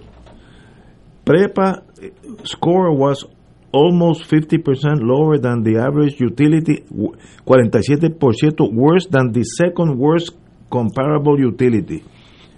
Cuando uno lee eso de una, una parte independiente, estos son gente que no, no, no, no están ni en Puerto Rico, que uno hace con esa calamidad, con esa clase de desastre, y uno como la luz prende por la mañana hasta un, hasta un día que va a llegar que no va a prender, pues se va olvidando eso somos el 47% más bajo en productividad de la última de esos 144 que investigaron. Pues no, hay, digo, yo si fuera gobernador, yo vendo, eh, eh, tampoco se puede vender porque debe más de lo que vale. Así que hay que regalarla y darle un premio, pagar para que se la lleven. ¿Qué de, cómo hemos llegado a ser la última en este estudio que hubo de 144 utilities, que son las más grandes de los Estados Unidos, la última, y en torno a la penúltima somos 47% más bajos. Pues no, no hay solución. Un día esto va a haber un apagón, vamos a estar apagados hasta que eh, venga una fuerza FEMA, si no llega FEMA, ni, ni se desenganchan los árboles, porque Puerto Rico, como dice Martín, ahora depende para todo FEMA. sin FEMA Puerto Rico desaparece. ¿Qué hacemos con esta realidad? Veo, yo, si fuera gobernador y, no soy político, tengo esa ventaja, la vendo al mejor postor y que Dios reparta suerte porque no puedo con ese, no se puede reponer esta calamidad. Estamos 47% más bajo en productividad del último de la lista. Pues, ¿Qué hacemos ahora? Pues apagar la luz, era literalmente apagar la luz. Don Héctor Richard. Bueno, lo que tú estás relatando es lo que se ha venido conociendo por muchos años y que propició que el entonces senador Selhammer y Batia trataran de buscarle un, un cauce para rescatar lo que fue una joya de compañía de producción de electricidad. Digo una joya porque estoy seguro que si ves el listado de las compañías que están por encima de nosotros ahora, pues va a estar Georgia Power y va a estar también Tampa Power. Sí, con Edison, Austin Power. Pues la Autoridad de Energía Eléctrica en los tiempos buenos de la autoridad estaba en la misma posición que esas que yo menciono en cuanto a eficiencia.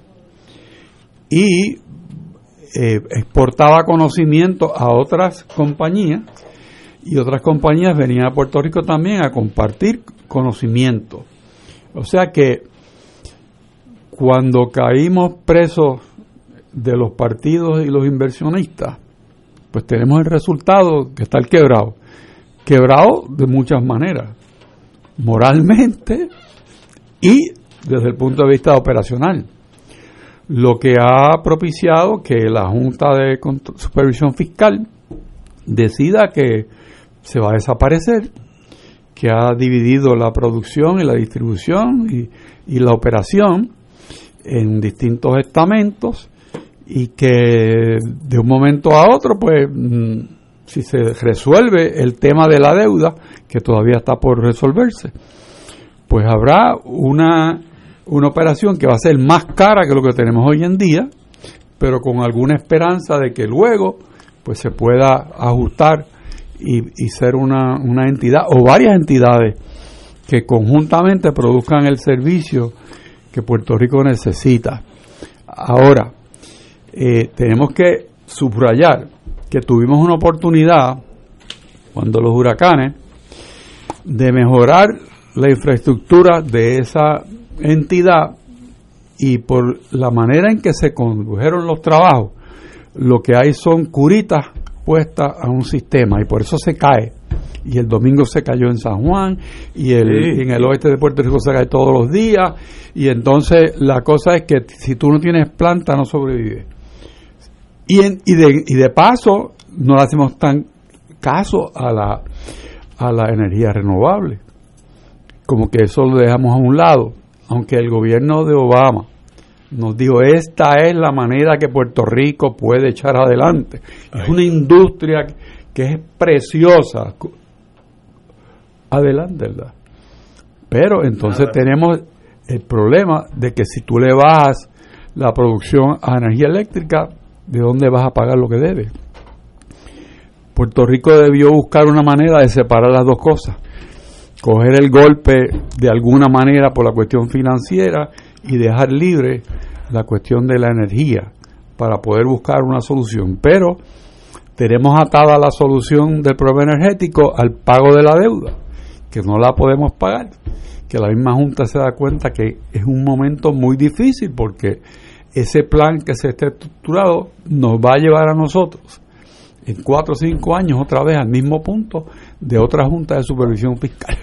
Así que no, no es liviano lo que Puerto Rico está pasando y demuestra la falta de liderato que ha habido aquí en el país por unos cuantos años en atender de frente los problemas que tenemos. no de porcho. vamos a una pausa, son las seis y cuarto, vamos a una pausa y regresamos con Héctor Luis Acevedo. Fuego Cruzado está contigo en todo Puerto Rico. Radio Paz te ofrece el mejor motivo para levantarte temprano y disfrutar el comienzo de un nuevo día de lunes a viernes con Enrique Liboy y Radio Paz en la mañana. La dosis perfecta de noticias, deportes y éxitos musicales de todos los tiempos, humor y curiosidades, calendario de actividades y tus peticiones musicales por el 787-300-4982. Conéctate con el 810 AM de lunes a viernes con Enrique Liboy y Radio Paz en la mañana.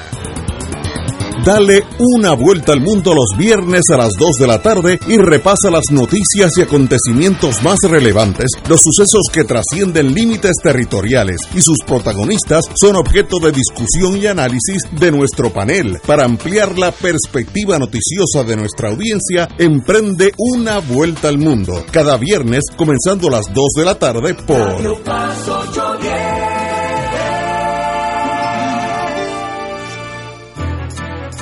AESA, la pequeña gigante, te invita a sintonizar su espacio radial AESA Informa. Todos los jueves a las 4 de la tarde se estará ofreciendo información relevante a los pensionados y jubilados de Puerto Rico. Te esperamos a esa Imparable, auspiciado por MMM Alianza en Buenos Días Familia por Radio Paz 810 AM a las 10 de la mañana de lunes a viernes acompañas a Judith Felicie en una agenda de interés para ti, de lo que quieres escuchar, aprender y disfrutar. Comparte con sus invitados como el doctor Edgardo Rosario Burgos y su consultorio radial, la psiquiatra María Teresa Miranda en Familia, Crisis y Soluciones y la doctora Ada Rosabal hablando de fe, el periodista Javier Santiago con lo mejor de la cultura popular, entre muchos temas. Buenos días familia, de lunes a viernes por Radio Paz 810 AM.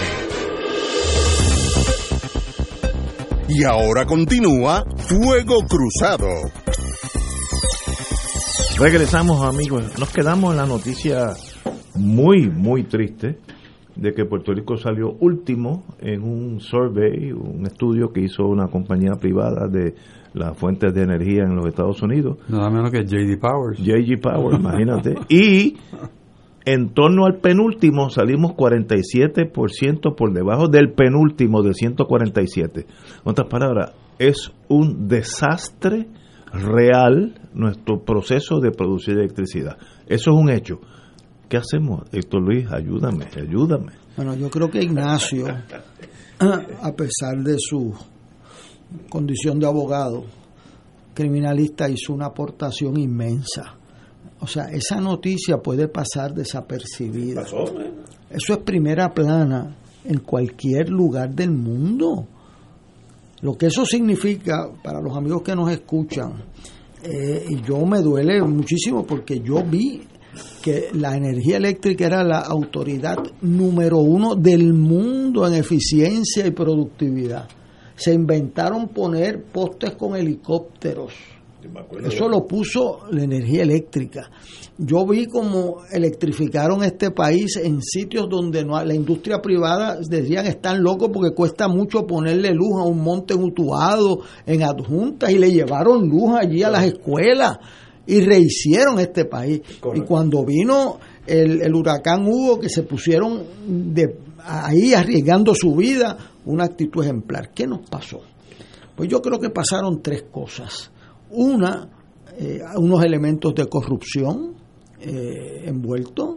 ¿Cómo es posible que energía eléctrica vendiera más bonos que el costo total de, de o sea, cómo es posible que deba más de lo que vale? Eso es que si usted tiene una casa y vale 200 mil pesos la casa y debe 250 mil pesos, pero ¿cómo es posible?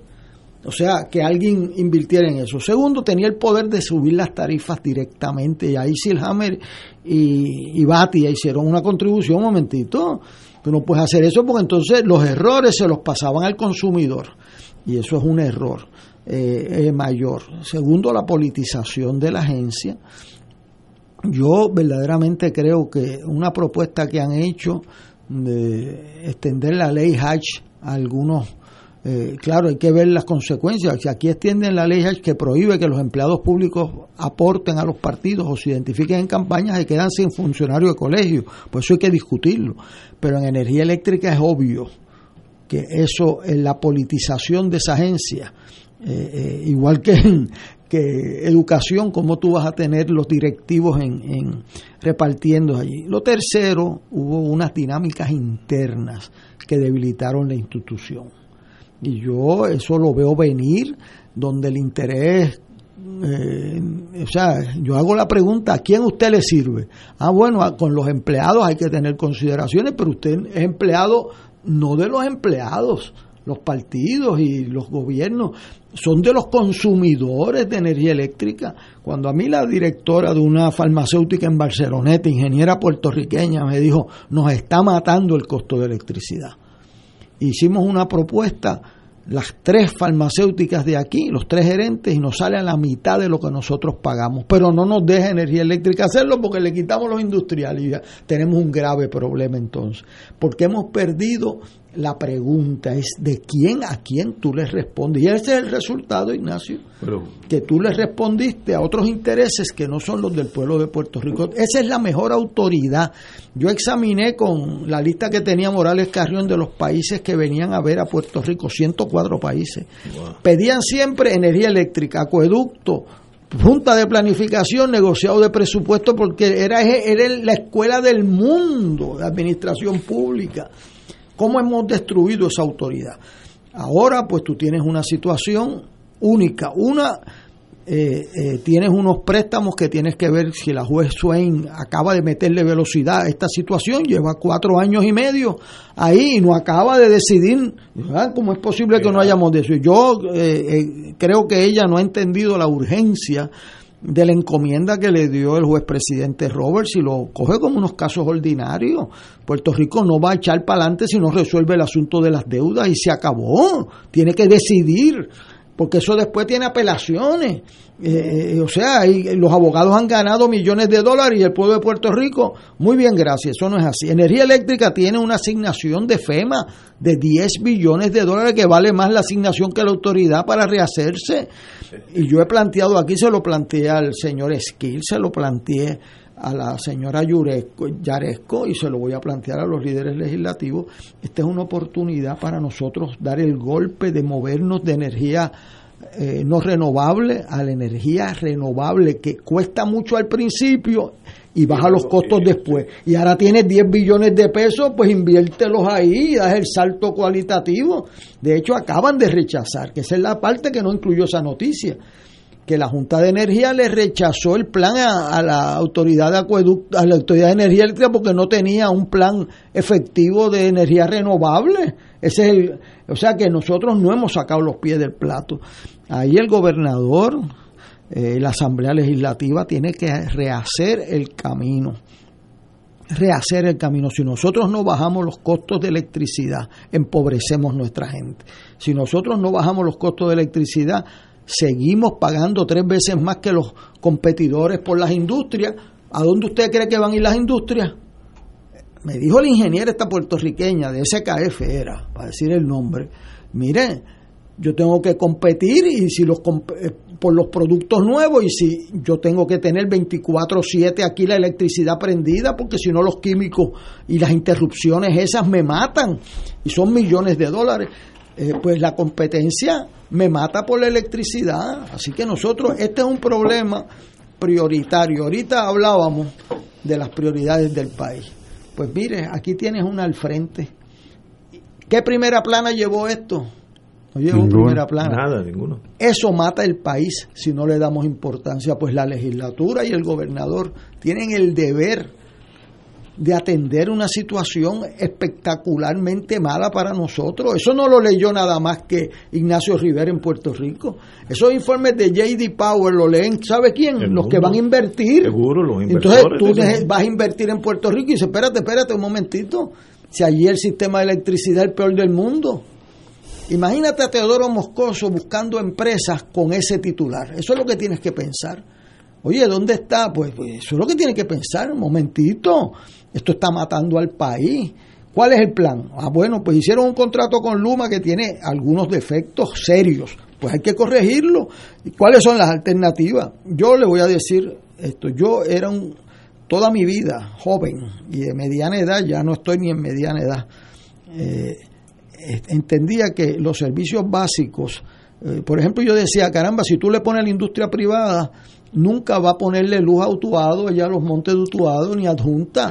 No lo va a hacer ni a los campos de Aguadilla porque no les rinde dinero. Así que tiene que haber un interés público. Pero la política pública la tiene que fijar el gobierno, pero la implementación de la política pública hay que ver quién la hace mejor. Y eso es un cambio radical en mi pensamiento porque nos han expropiado, como dijo Elías Gutiérrez, los instrumentos de hacer justicia, que eran las autoridades públicas, el gobierno. Y eso requiere un repensamiento de todo lo que viví en mi vida, que era una lealtad eh, y me jugué la vida en el servicio público. Ahora vamos a tener que servir eso con los mecanismos más eficientes. ¿Quién me puede electrificar mejor los campos de Puerto Rico? ¿Y quién puede mantener un sistema donde no se me vaya la dichosa luz? Mire, yo puse paneles solares, tardaron un año en ponerme el contador para que la energía que yo le paso a energía eléctrica, pues mire, eso fue hace seis meses y no me han notificado que, que me van a pagar un centavo, pues no sabemos. O sea, eh, a ellos no les conviene hacer eso. Pues, entonces, eh, eh, pues alguien tiene que, que, que, responder. Así que esa es una agenda del país. Yo le agradezco a Ignacio que haya rescatado del olvido las cosas importantes. O nosotros mejoramos la calidad y el precio de la energía eléctrica o condenamos al desempleo a nuestros hijos y nuestros nietos porque no van a establecer industrias mientras la electricidad sea tres veces más cara aquí que en la competencia. Eso no necesita ir a Wharton School para eso.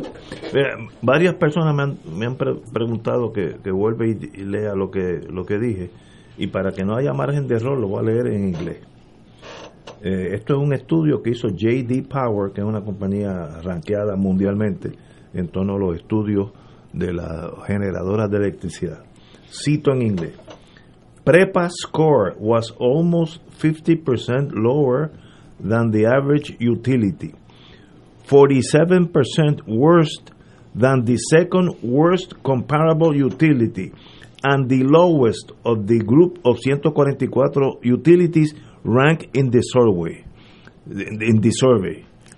¿Qué uno hace? Si yo dile, dile lo que incluía el survey. O sea, eh, 144 eh, de la... De la ¿Y ¿Qué incluía? ¿Qué criterios evaluaban? Ah, sí, aquí, ok. Eh, power, power, power quality, calidad, que no se vaya, que venga, que se, los amperes bajen y suban Reliability, lo, mismo. El precio, ahí sacamos jefe. Customer Care, que es el cuido, el, trato con el cliente y comunicación con el pueblo. Y somos de 144 la peor y 44, 47% por debajo de la penúltima. Pues mire, yo no sé, pues, si yo fuera Pierluisi, yo, esto es un problema tan y tan serio que hay que privatizar. Para mí es privatizarlo. Yo no puedo bregar con. Si yo fuera gobernador, no tengo ni el tiempo ni la energía. Por tanto, hay que ir privatizando esquinitas para que el caos no sea total. No sé cómo manejarlo. Héctor, Rachel. Eso precisamente es lo que, lo que se ha hecho. Se ha privatizado. Luma es uno. es un operador de, del sistema. La generación pues está privatizada en parte hace tiempo. Hay movimiento para una entidad que adquiera la generación que tiene la autoridad y de paso si hay algo que esté obsoleto pues se elimine. Y, y hay el dinero. Lo que pasa es que estamos en, empantanados en, en procesos eh, de, la deuda. Y eso pues atrasa lo que, lo que se va a hacer y determina cómo hay que pagar esa deuda y hay que pagar por la energía, que el costo que vamos a estar pagando, entiendo yo, va a ser más alto que el que estamos pagando ahora. o sea, que es un inevitable. eso yo lo veo inevitable. Es un suicidio. Políticamente hay que decir que va a bajar, pero todos sabemos que va a subir.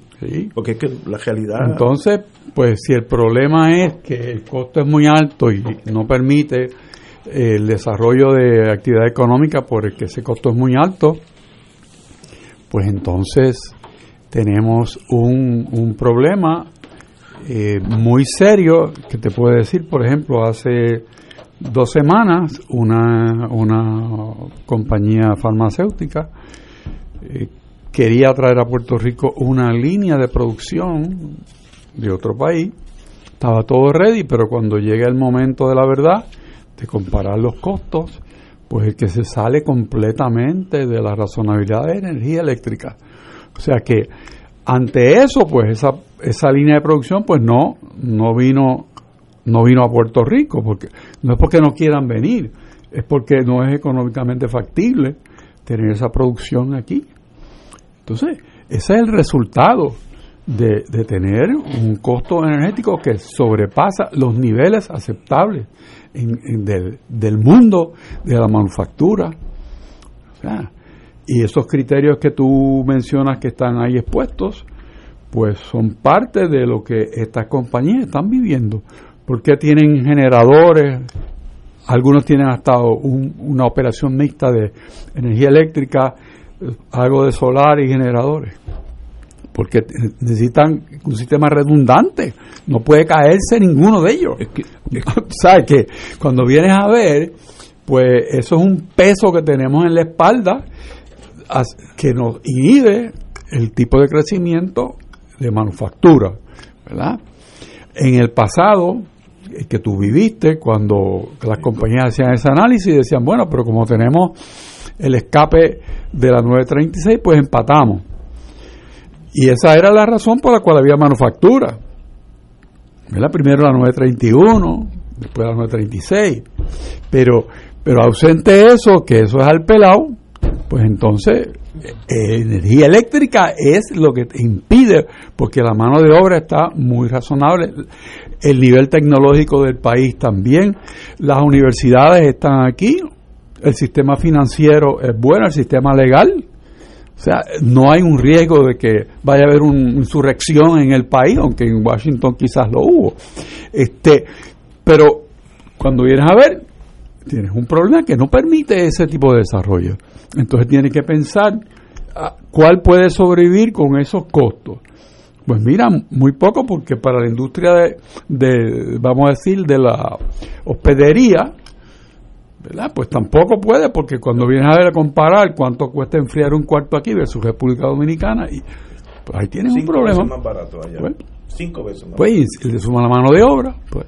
Y tiene, eh, los, los comparables te, te, te guían ahora como tú puedes generar ciertas eficiencias con tecnología, pues compensa, pero no todo, no toda la actividad económica puede definirse como que tú le puedes aplicar tecnología que te va a ahorrar tanto que te dispense el costo, el costo de la energía. O sea, tienes que estar en una industria muy especializada que no dependa de la energía como fuerza motriz. Y son muy pocos. son muy pocos. No, es un problema que yo no, hasta que leí eso, lo traje porque me yo lo cogí de chamba en el fin de semana, eh, que salió en el internet. Eso no es que lo mandaron a Puerto Rico, yo lo cogí del mundo. Eh, pero es un problema que el gobierno ahora de Pierluisi hasta el 24 es su problema. Un problema muy serio que hay que mirarlo, aunque cueste dolor, blood, sweat and tears, hay que meterle caña porque si no un día vamos a llegar aquí a oscura. Que vamos en esa, en esa trayectoria. Y, bueno, pero it is what it is. Ya delineamos, le tomamos un rayo X al paciente, ahora el, cirujano tiene que ir a, ver qué se hace. Y nosotros, ninguno de nosotros tres somos eso. Ya, ya expusimos el, el paciente. Vamos a una pausa. Fuego Cruzado está contigo en todo Puerto Rico. Cómprame un sistema solar y escúchame aquí en Radio Paz. Todos los viernes a las 4 y 30 de la tarde te espero para que me cuentes tus inquietudes acerca de placas solares con baterías. Comunícate conmigo, soy Luis Enrique, al 787-536-7938 de Solar Store. Cómprame un sistema solar. Buenos días familia. Es la casa a la que siempre puedes llegar sin invitación. A las 10 de la mañana, Judith Felicie es tu anfitriona para conversar sobre medicina, psiquiatría de niños y adolescentes, artes, derecho, valores y fe. Todos los días por Radio Paz 810 AM. Buenos días familia. Donde una conversación parece demasiado corta. Buenos días familia. De lunes a viernes por Radio Paz 810 AM. De todo un poco, con Manolo Almeida, el más ameno en tus mañanas por Radio Paz 810 AM. De martes a viernes a las 9 de la mañana. Notas positivas, salud, ambiente, negocios y entretenimiento. De todo un poco. Martes a viernes por Radio Paz. ¡Estamos vivos! Saludos familia de Radio Paz, mi nombre es Jafet Marrero. Y yo soy Eric Rosario. Ahora puedes escucharnos todos los sábados a la 1 pm en Podcalizando. La conversación que no tuviste después de misa. Un programa para toda la familia. Búscanos en las redes sociales como Influenzando. Y recuerda, Hagamos viral a Jesús. En Radio Paz 810 AM agradecemos las contribuciones de nuestros oyentes recibidas a través de ATH Móvil durante esta larga cuarentena, que nos ha permitido mantenernos en el aire a pesar de la difícil situación económica que nos ha golpeado duramente. Permanecemos a flote, pero cada vez es más cuesta arriba la misión de seguir operando este ministerio radial al servicio de nuestros hermanos en la fe y nuestra iglesia. Ahora más más que nunca necesitamos de tu solidaridad. Entrando a la aplicación ATH móvil de la siguiente manera. Paso número uno, marca Pay Business. Paso 2, busca Radio Paz 810. Número 3, escribe la cantidad del donativo. Y número 4, presiona enviar. Muchas gracias por tu ayuda y mil bendiciones ahora y siempre. Escucha los sábados a las 5 de la tarde para servirte un programa del Colegio de Profesionales del Trabajo Social de Puerto Rico con los temas de interés a la comunidad. Recuerda, los sábados a las 5 de la tarde para servirte por Radio Paz 810. Y ahora continúa Fuego Cruzado.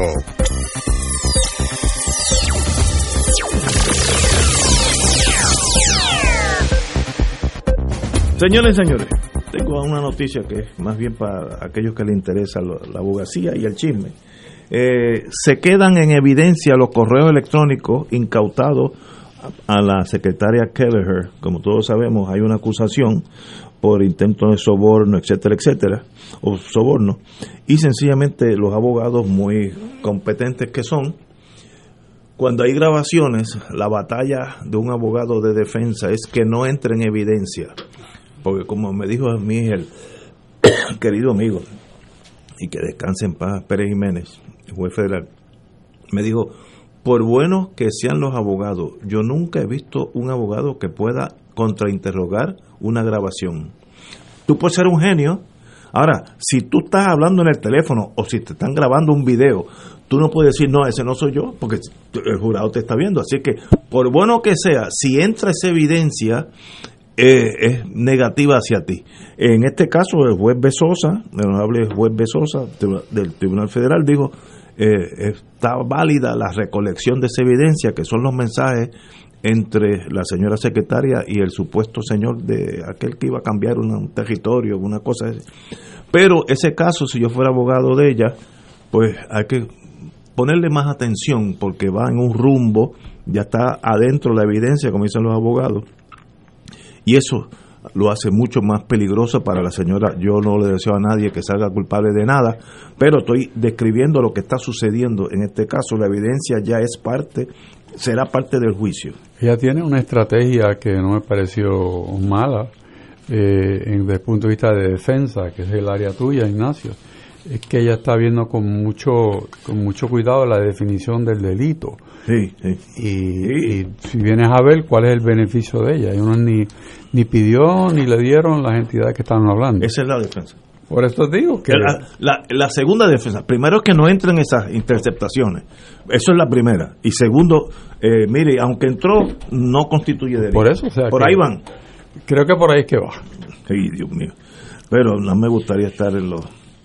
En los en la posición de la señora, porque son, yo he visto esos juicios, miren, y aunque uno salga inocente, el trauma cambia la vida para siempre. Saliendo bien, cambia la vida para siempre. Y los costos, los costos de abogado es una multa como quiera que sea. Ahora, yo creo que eso debe servir de lección para los funcionarios públicos, para la nueva secretaria, para los nuevos secretarios como la rueda da vuelta, amigo Richard. Estaban un día arriba y al otro día eh, esta era la secretaria estrella del gobierno hace cuatro años. Esos cuatro años es el otro día. Ganaba mucho más que el secretario de Educación de Estados Unidos. Porque le hicieron un arreglo ahí de que a la misma, que eso para mí es inconstitucional, que era consultora del propio gobierno que secretaria. Eso, eh, eh, eso no se sostiene. Pero ahí hay, yo no me recuerdo en el indictment que lo tengo allí en mi casa. En el indictment ella, para mi total sorpresa, porque yo era de los que creía que, era, que iba bien, cuando sale que va allí a favorecer una empresa de la secretaria y la hermana de la secretaria de ella, que se declaró una de ellas culpable. que ya está culpable. Ya está culpable. Está culpable, así que eso de salir bien. La bola está picando. Ya está picando cerca de uno. y ella le dice que aprueben esta compañía para que se lleve este esta asignación de dinero. Y ahí hay un individuo que se llama el individuo C, que debe estar en un closecito metido sin luz, que, que le dijo, mire señora, con todo el respeto, yo no puedo aprobar eso porque es que no cumplen. Y ella dijo, pero es que yo soy la secretaria, bueno, usted será la secretaria, pero yo no voy a poner mi firma ahí porque esa gente no cumple. Un individuo, una mujer, un hombre, no dice el, dice el individuo C. y yo hoy recuerdo que esos individuos C son unos héroes, eh, están en la rueda de abajo, este, pero son lo que hacen un país. Esos individuos son el secretario de Estado de Georgia, que eh, le dice, mire, búscame, 17 mil votos. Y le dice, pero es que yo no soy Santa Claus, mijo. ¿Cómo que 17 mil? Find them. No, pero ¿cómo que find them? Si le dije que ya conté todos los votos y usted perdió. No, no, que me busque, te hable el presidente de los Estados Unidos, búscame 17 mil votos. Y el tipo dijo, yo no voy a buscar ninguno de siete mil votos. Hombres excepcionales. Eso hacen historia. Imagínate que hubiese dicho, deme un tiempito a ver cómo lo hago. Mira ese Clark del Departamento de Justicia tratando de darle un golpe al, al, secretario de Justicia. Pues aquí hay un individuo sé, que le dijo a la señora Keller, mire, yo no voy a cualificar a esa persona. Eh, eh, ese individuo seco, hay tantos en el gobierno que yo los he conocido, son gente que hacen la historia, no aparecen en los titulares ahora, que recuerden los jóvenes que están en ese gobierno y los que menos jóvenes. Hoy usted está en una posición. ¿Qué le pasó a la Keller cuando cayó? Nadie la conoció nunca, porque la vida es así. Ah, desaparece. Ah, ¿Dónde están los compañeros de gobierno de ella? Los amigos. ¿Dónde están los amigos? Está ahí apretada de verdad. Oiga, y los que se llevaron la compañía fueron y se declararon culpables y desgraciaron su buen nombre de la familia. O sea que usted está en una posición de poder hoy y mañana puede estar fuera. Y entonces, ¿qué usted se lleva? Y por eso yo aquí he mantenido que usted puede ganar unas elecciones y puede perderla, pero si pierde los principios no, no, se llevó nada.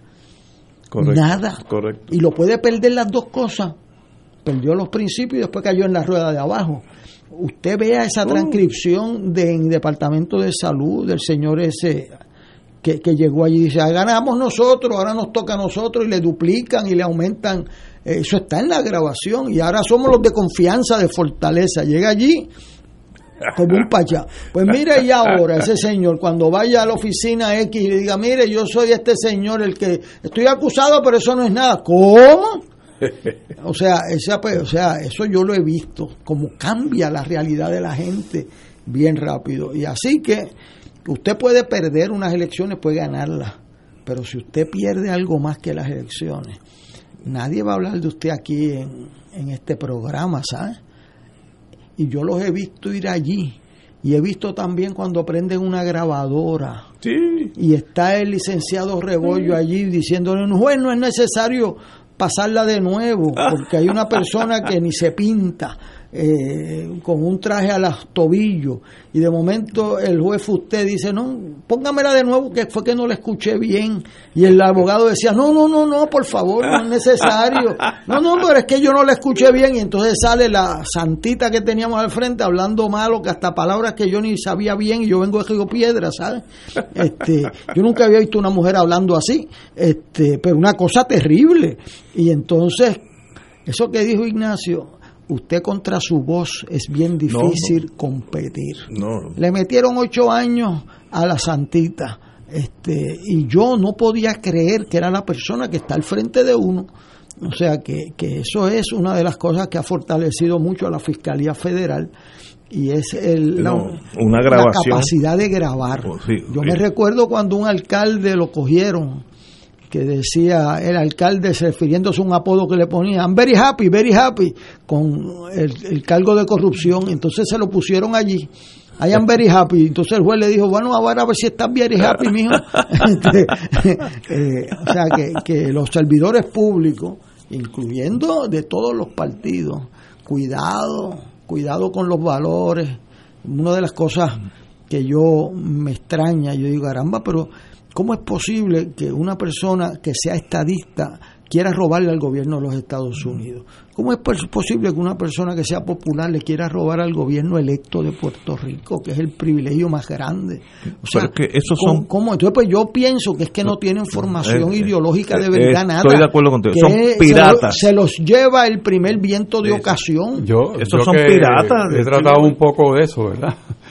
Sí, con estos muchachos. Pues yo, yo pienso que cada uno de ellos está por sí mismo. Sí, pirata la lealtad es a él mismo o ella y que en el momento de la verdad no están pensando ni si me van a coger, si no me van a coger, qué consecuencias hay, sino que mira lo que yo hice y sigue para adelante a ver si no pasa nada. El problema es que aquí el promedio de que pase algo es bien bajo. Y por eso se sienten más cómodos. Pero si se mejora es la capacidad de investigación del Estado y de procesamiento, porque se usen correctamente las herramientas que sí tiene el pueblo de Puerto Rico. Aquí no hay que hacer la intercepción de teléfono a nadie.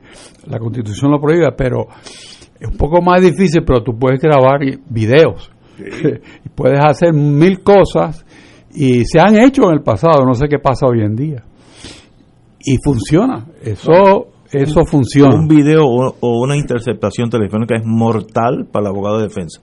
Porque si yo, si yo estoy hablando ahora mismo en fuego cruzado, de aquí a un año cuando venga el juicio, yo voy a decir que yo no estaba aquí y yo no dije lo que estoy diciendo, pero si todo el mundo me está oyendo. O sea, es, tus propias palabras te entierran.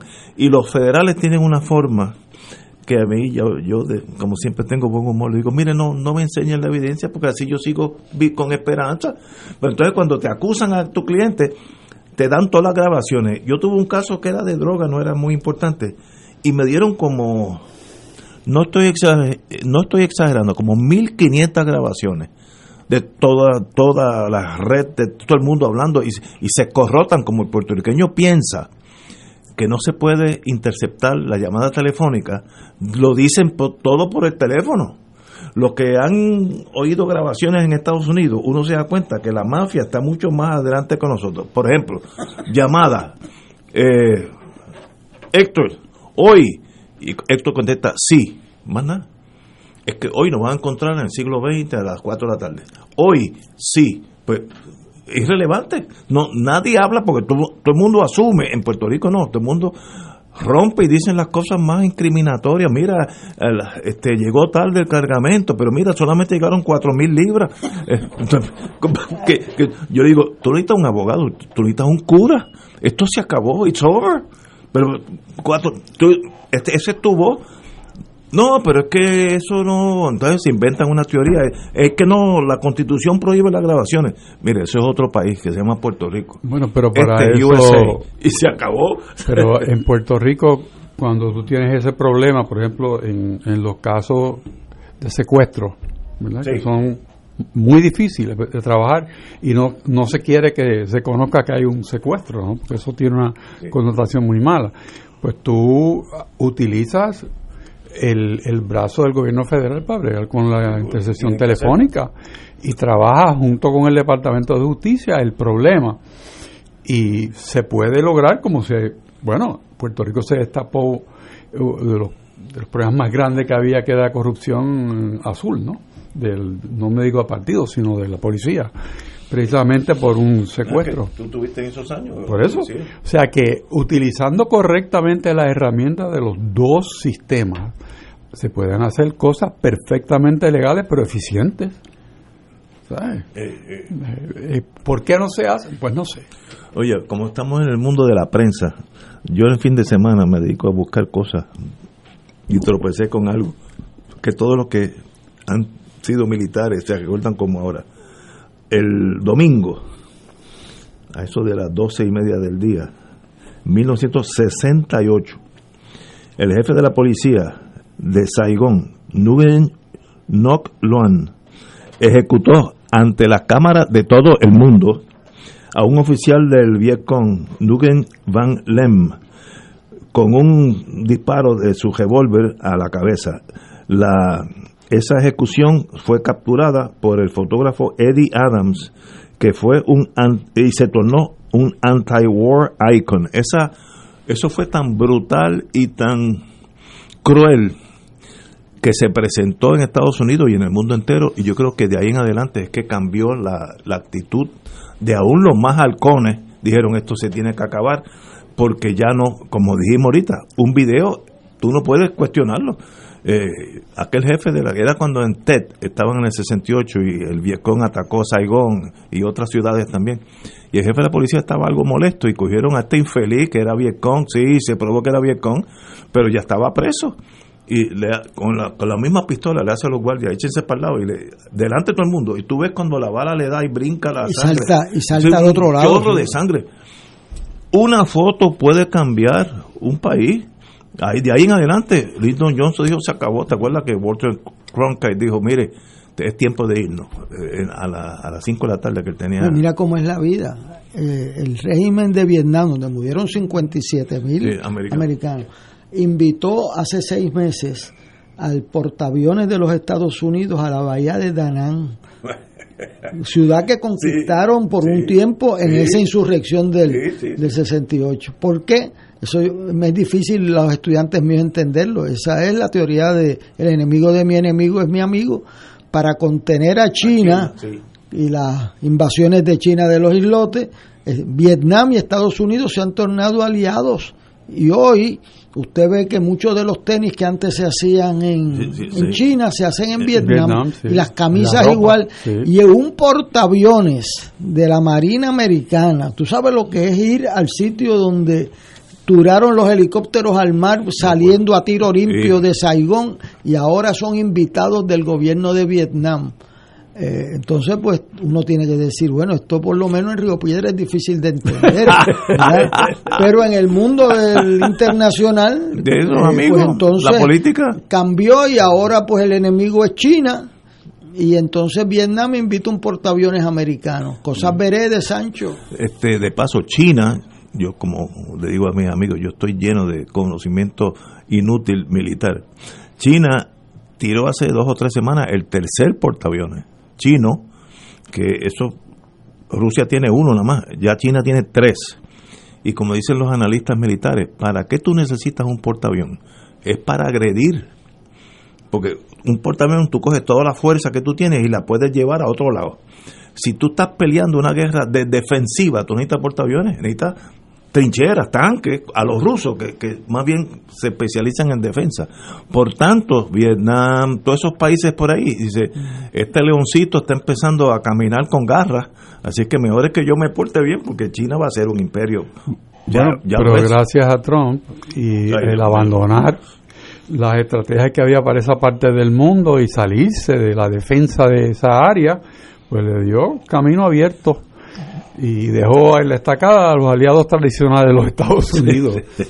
Oye, Jay Ortiz Daliot, que estuvo en Vietnam, dice, ese general que disparó fue vecino mío en Burke, Virginia.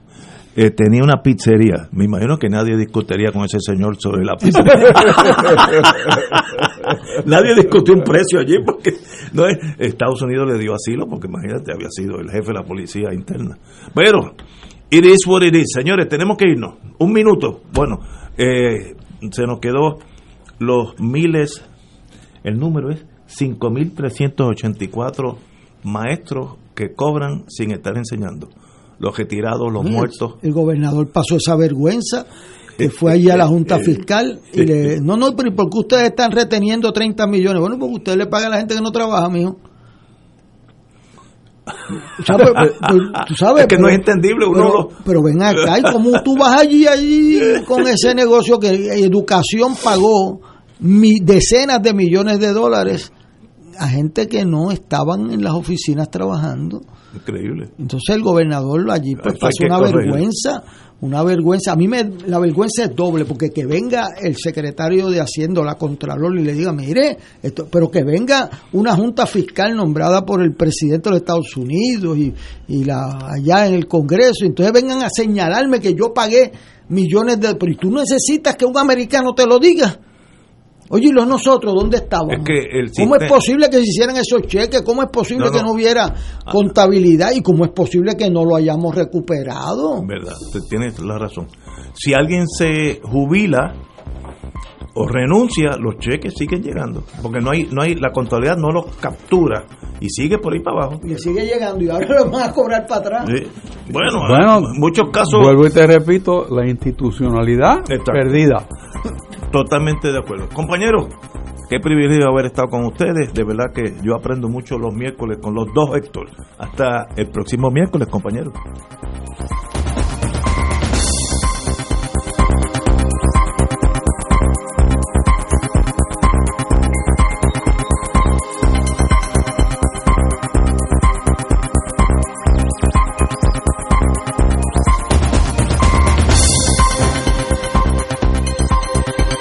Esta emisora y sus anunciantes no se solidarizan necesariamente con las expresiones vertidas en el programa que acaban de escuchar.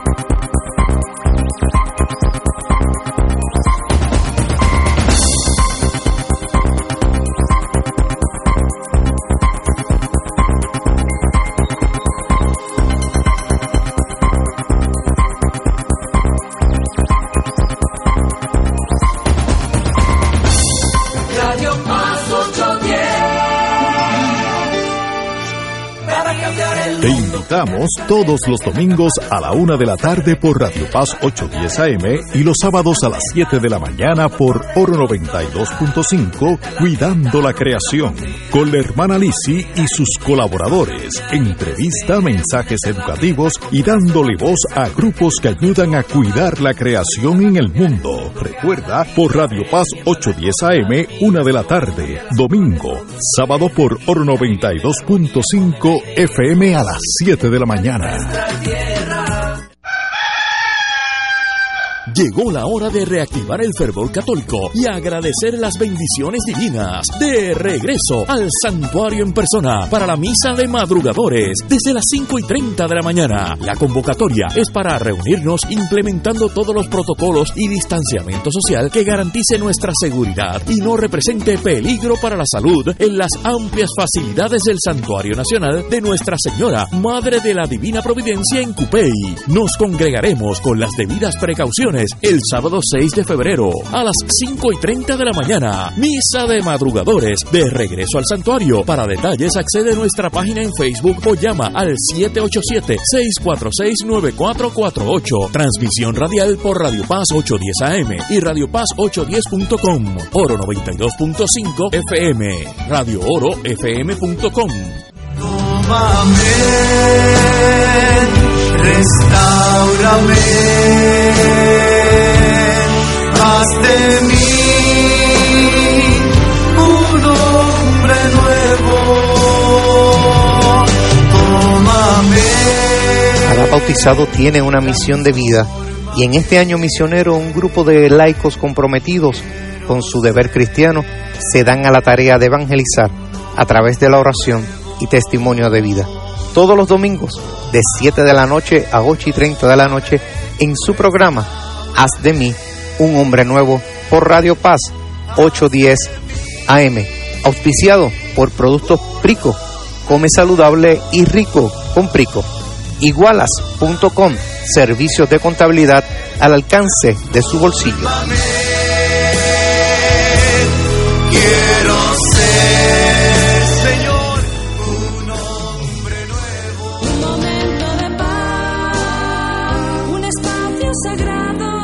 La mañana del domingo se convierte en una experiencia edificante para compartir con Dania Ponte momentos de paz dominical, testimonios, reflexiones, pensamientos, oraciones, anécdotas y música para fortalecer tu espíritu y enfrentar la vida positivamente. Recibe bendición en el día del Señor y comienza tu semana con Momentos de Paz Dominical junto a Dania Ponte los domingos de 7 y 30 a 8 de la mañana por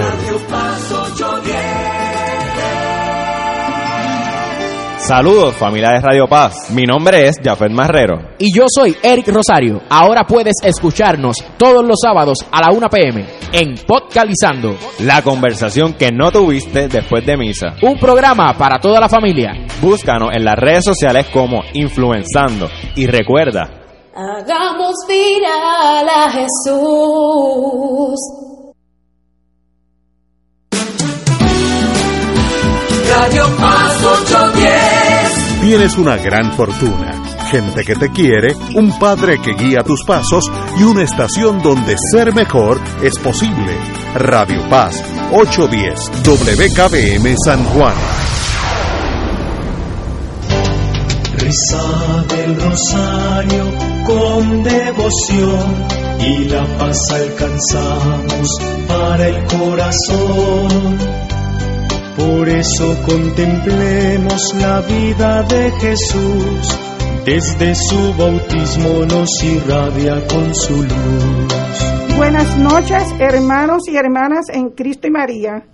El Ministerio de Rezadores de la Cofradía del Santísimo Cristo de toda la nación puertorriqueña y del altar de la patria de la Arquidiócesis de San Juan se complace en rezar el Santo Rosario por las siguientes intenciones Oremos por nuestros obispos, sacerdotes, diáconos, religiosos y religiosas, ministros extraordinarios de la comunión y los catequistas, por nuestro arzobispo, Monseñor Roberto O. González Nieve, por Monseñor Manuel García Pérez, director espiritual de la Cofradía del Santísimo Cristo de toda la nación puertorriqueña y del altar de la patria, y por nuestro consejero espiritual, Fray Aníbal Rosario. Oremos por la salud de la familia Colón Román, familia Berríos Colón, familia Hernández Colón, familia Ortiz Cruz, Edna Gutiérrez, Edwin, Jennifer, Eugenio Reyes Agosto, José Bernabe, Raymond Borges, Yolanda Bernal Quintero,